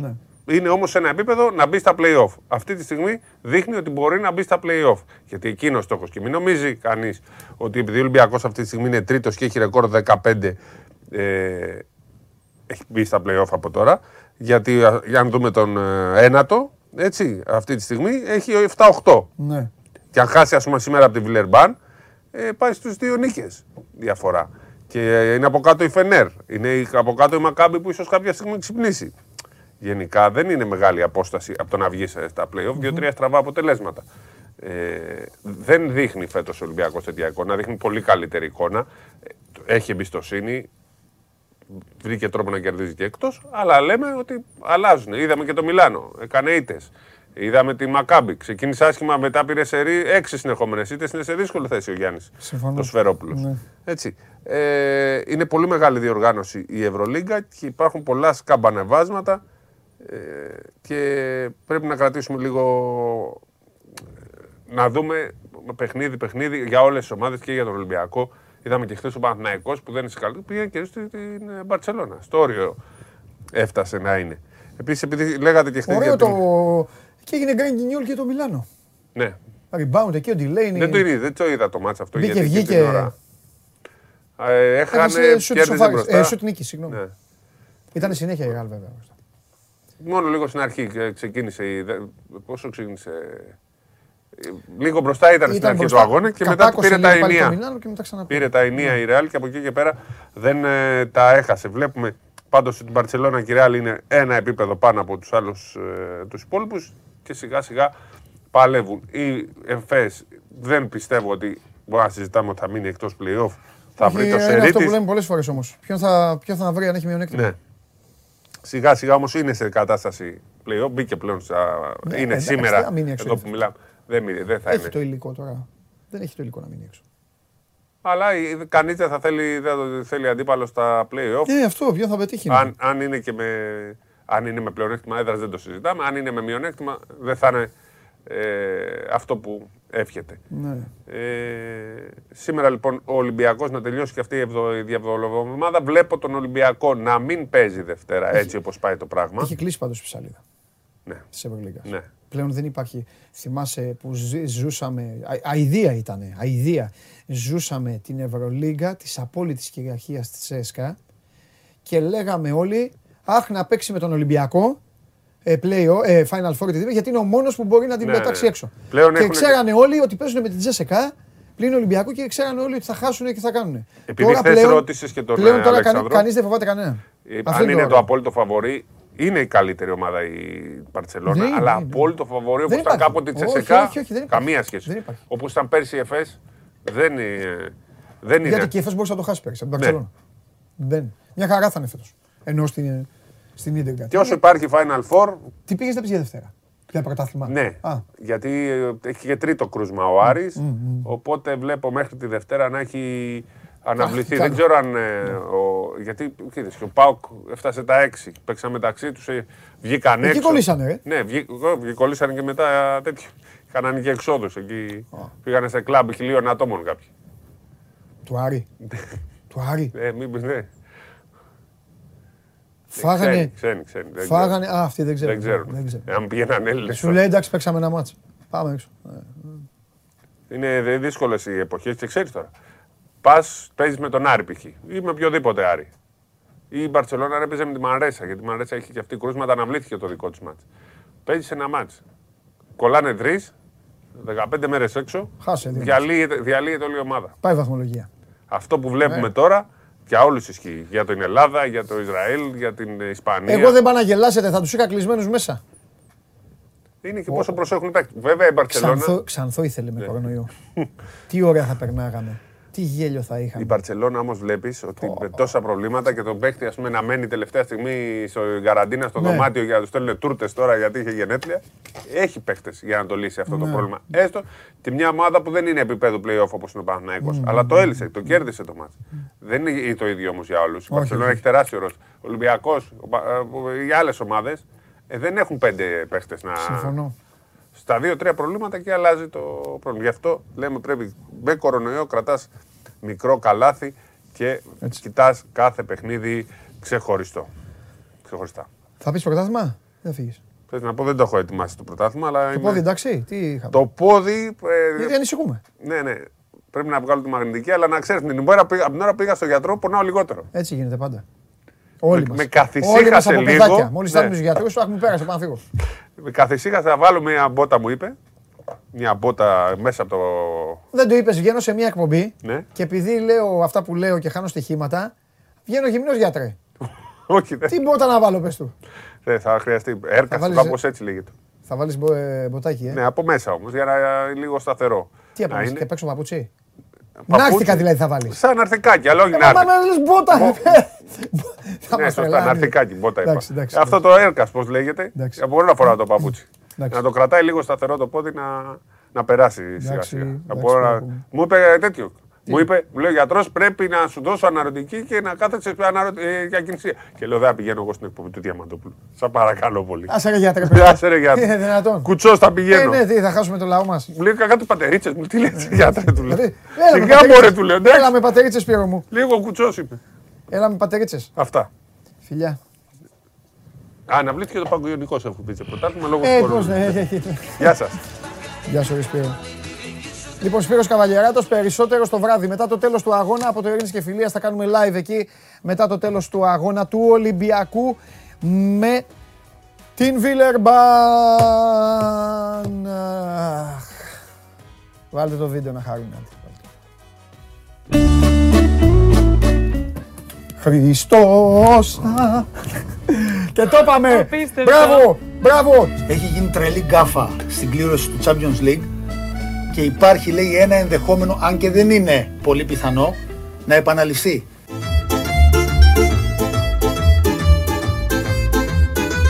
The next morning.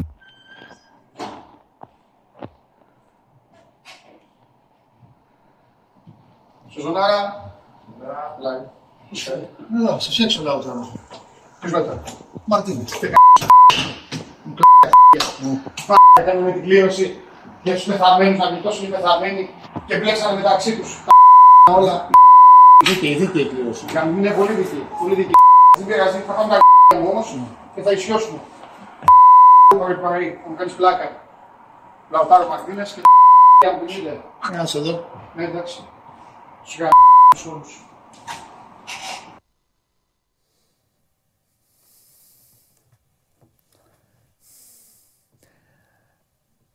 Α, θα θέλω να φύγω γιατί πεινάω κιόλας. Αλλά... Απορώ γιατί γελάτε. Γιατί γελάτε. Ήρθα να δουλέψω, να κάνω τη δουλειά μου και μου είχαν στήσει όλο αυτό το πράγμα. Θεωρείτε τίμιο. Να τους κυνηγήσω. Να κάνω αγωγή. Σε αυτό, απέναντι να κάνω και στον εαυτό μου μετά. Πώς θα κάνω. Θα με περάσουν για τρελό. Θα πάω και θα πούνε εντάξει, θα, θα πούνε δέστε τον. Μου φορέσουν ανάποδο που κάνεις και θα με βάλουν μέσα. Καλά λέει ο φίλος μου ο Χρήστος. Καλά λέει ο φίλος μου ο Χρήστος. Αχ. Αχ. Πονάει η καρδιά μου. Μεγαλώστε το. Γιατί, τι, γιατί να βλέπω τον εαυτό μου και τον, και τον άλλο δεξιά; Δεν μεγαλώνει άλλο. Αχ, πονάει η καρδιά μου. Αχ, είμαι στενοχωρημένος σήμερα. Με πούλησε σήμερα. Φτωχή εκπομπή σήμερα. Η εκπομπή σήμερα ήτανε πάμφτωχη. Πάμφτωχη εκπομπή. Ε, πάμφτωχη, σαν να μην την έκανα ήτανε. Σαν να μην έγινε ποτέ αυτή η εκπομπή. Κανονικά πρέπει να φορέσω πένθος, όπως μπήκε ο ψάλτης στην ταινία. Με δουλειές, ε, υποχρεώσεις και αυτά. Με πούλησε, με πούλησε. Ο, ο, ο, ο άνθρωπος που θα ανοίξω την καρδιά μου.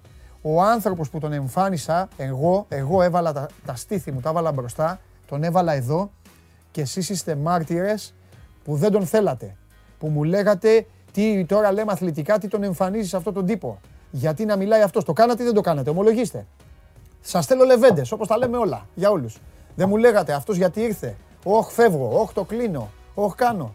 Και εδώ έκλαιγα. Φύγε, άσε με. Έχω, έχω, έχω ανέκδοτο.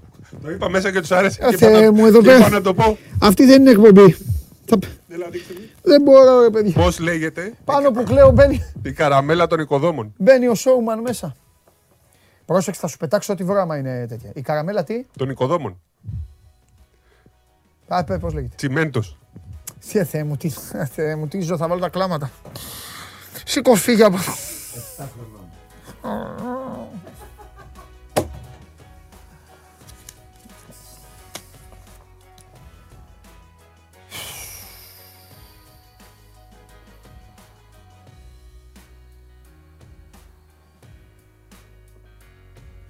Πώς να αντέξω, ρε, πώς να αντέξω. Ρε. Χάνω από τον κόσμο. Μπαίνει ο άλλος μέσα να πει την τέτοια.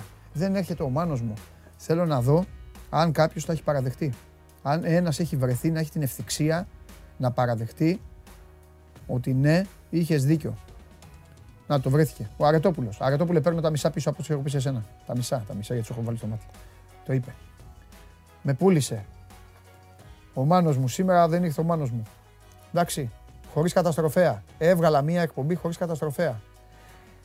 Δευτέρα, ό,τι και να έχει γίνει, ό,τι και να έχει γίνει, 522 γκολ να έχουν βάλει οι ομάδες σας. Εγώ εδώ δεν θα τον αφήσω να φύγει από το στούντιο. Αν έρθει και δεν με πουλήσει ξανά. Εντάξει. Λοιπόν. Μου άλλος μπήκε μέσα ξαφνικά για να μπει την αγγλική. το... Ε, τι τραβάμε. Πάμε 3-1 τη Νιούκαστλ. Εύκολα. Φεύγουμε. Πάμε στο Λονδίνο. Φεύγω κι εγώ. Τα λέμε τον βράδυ μετά τον μπάσκετ. Μαζευτείτε. Δεν πάμε να μιλήσουμε μαζί, αλλά δείτε εκεί ότι είναι να δείτε. Φιλιά πολλά. Περάστε όμορφα, ρε, βγείτε. Διασκεδάστε και προσεκτικά, γιατί αλλιώς θα σας κυνηγήσει ο Μάνος. Ο Μάνος, ο δικός μου, ο Μάνος που δεν ήρθε σήμερα. Αυτός. Φιλιά.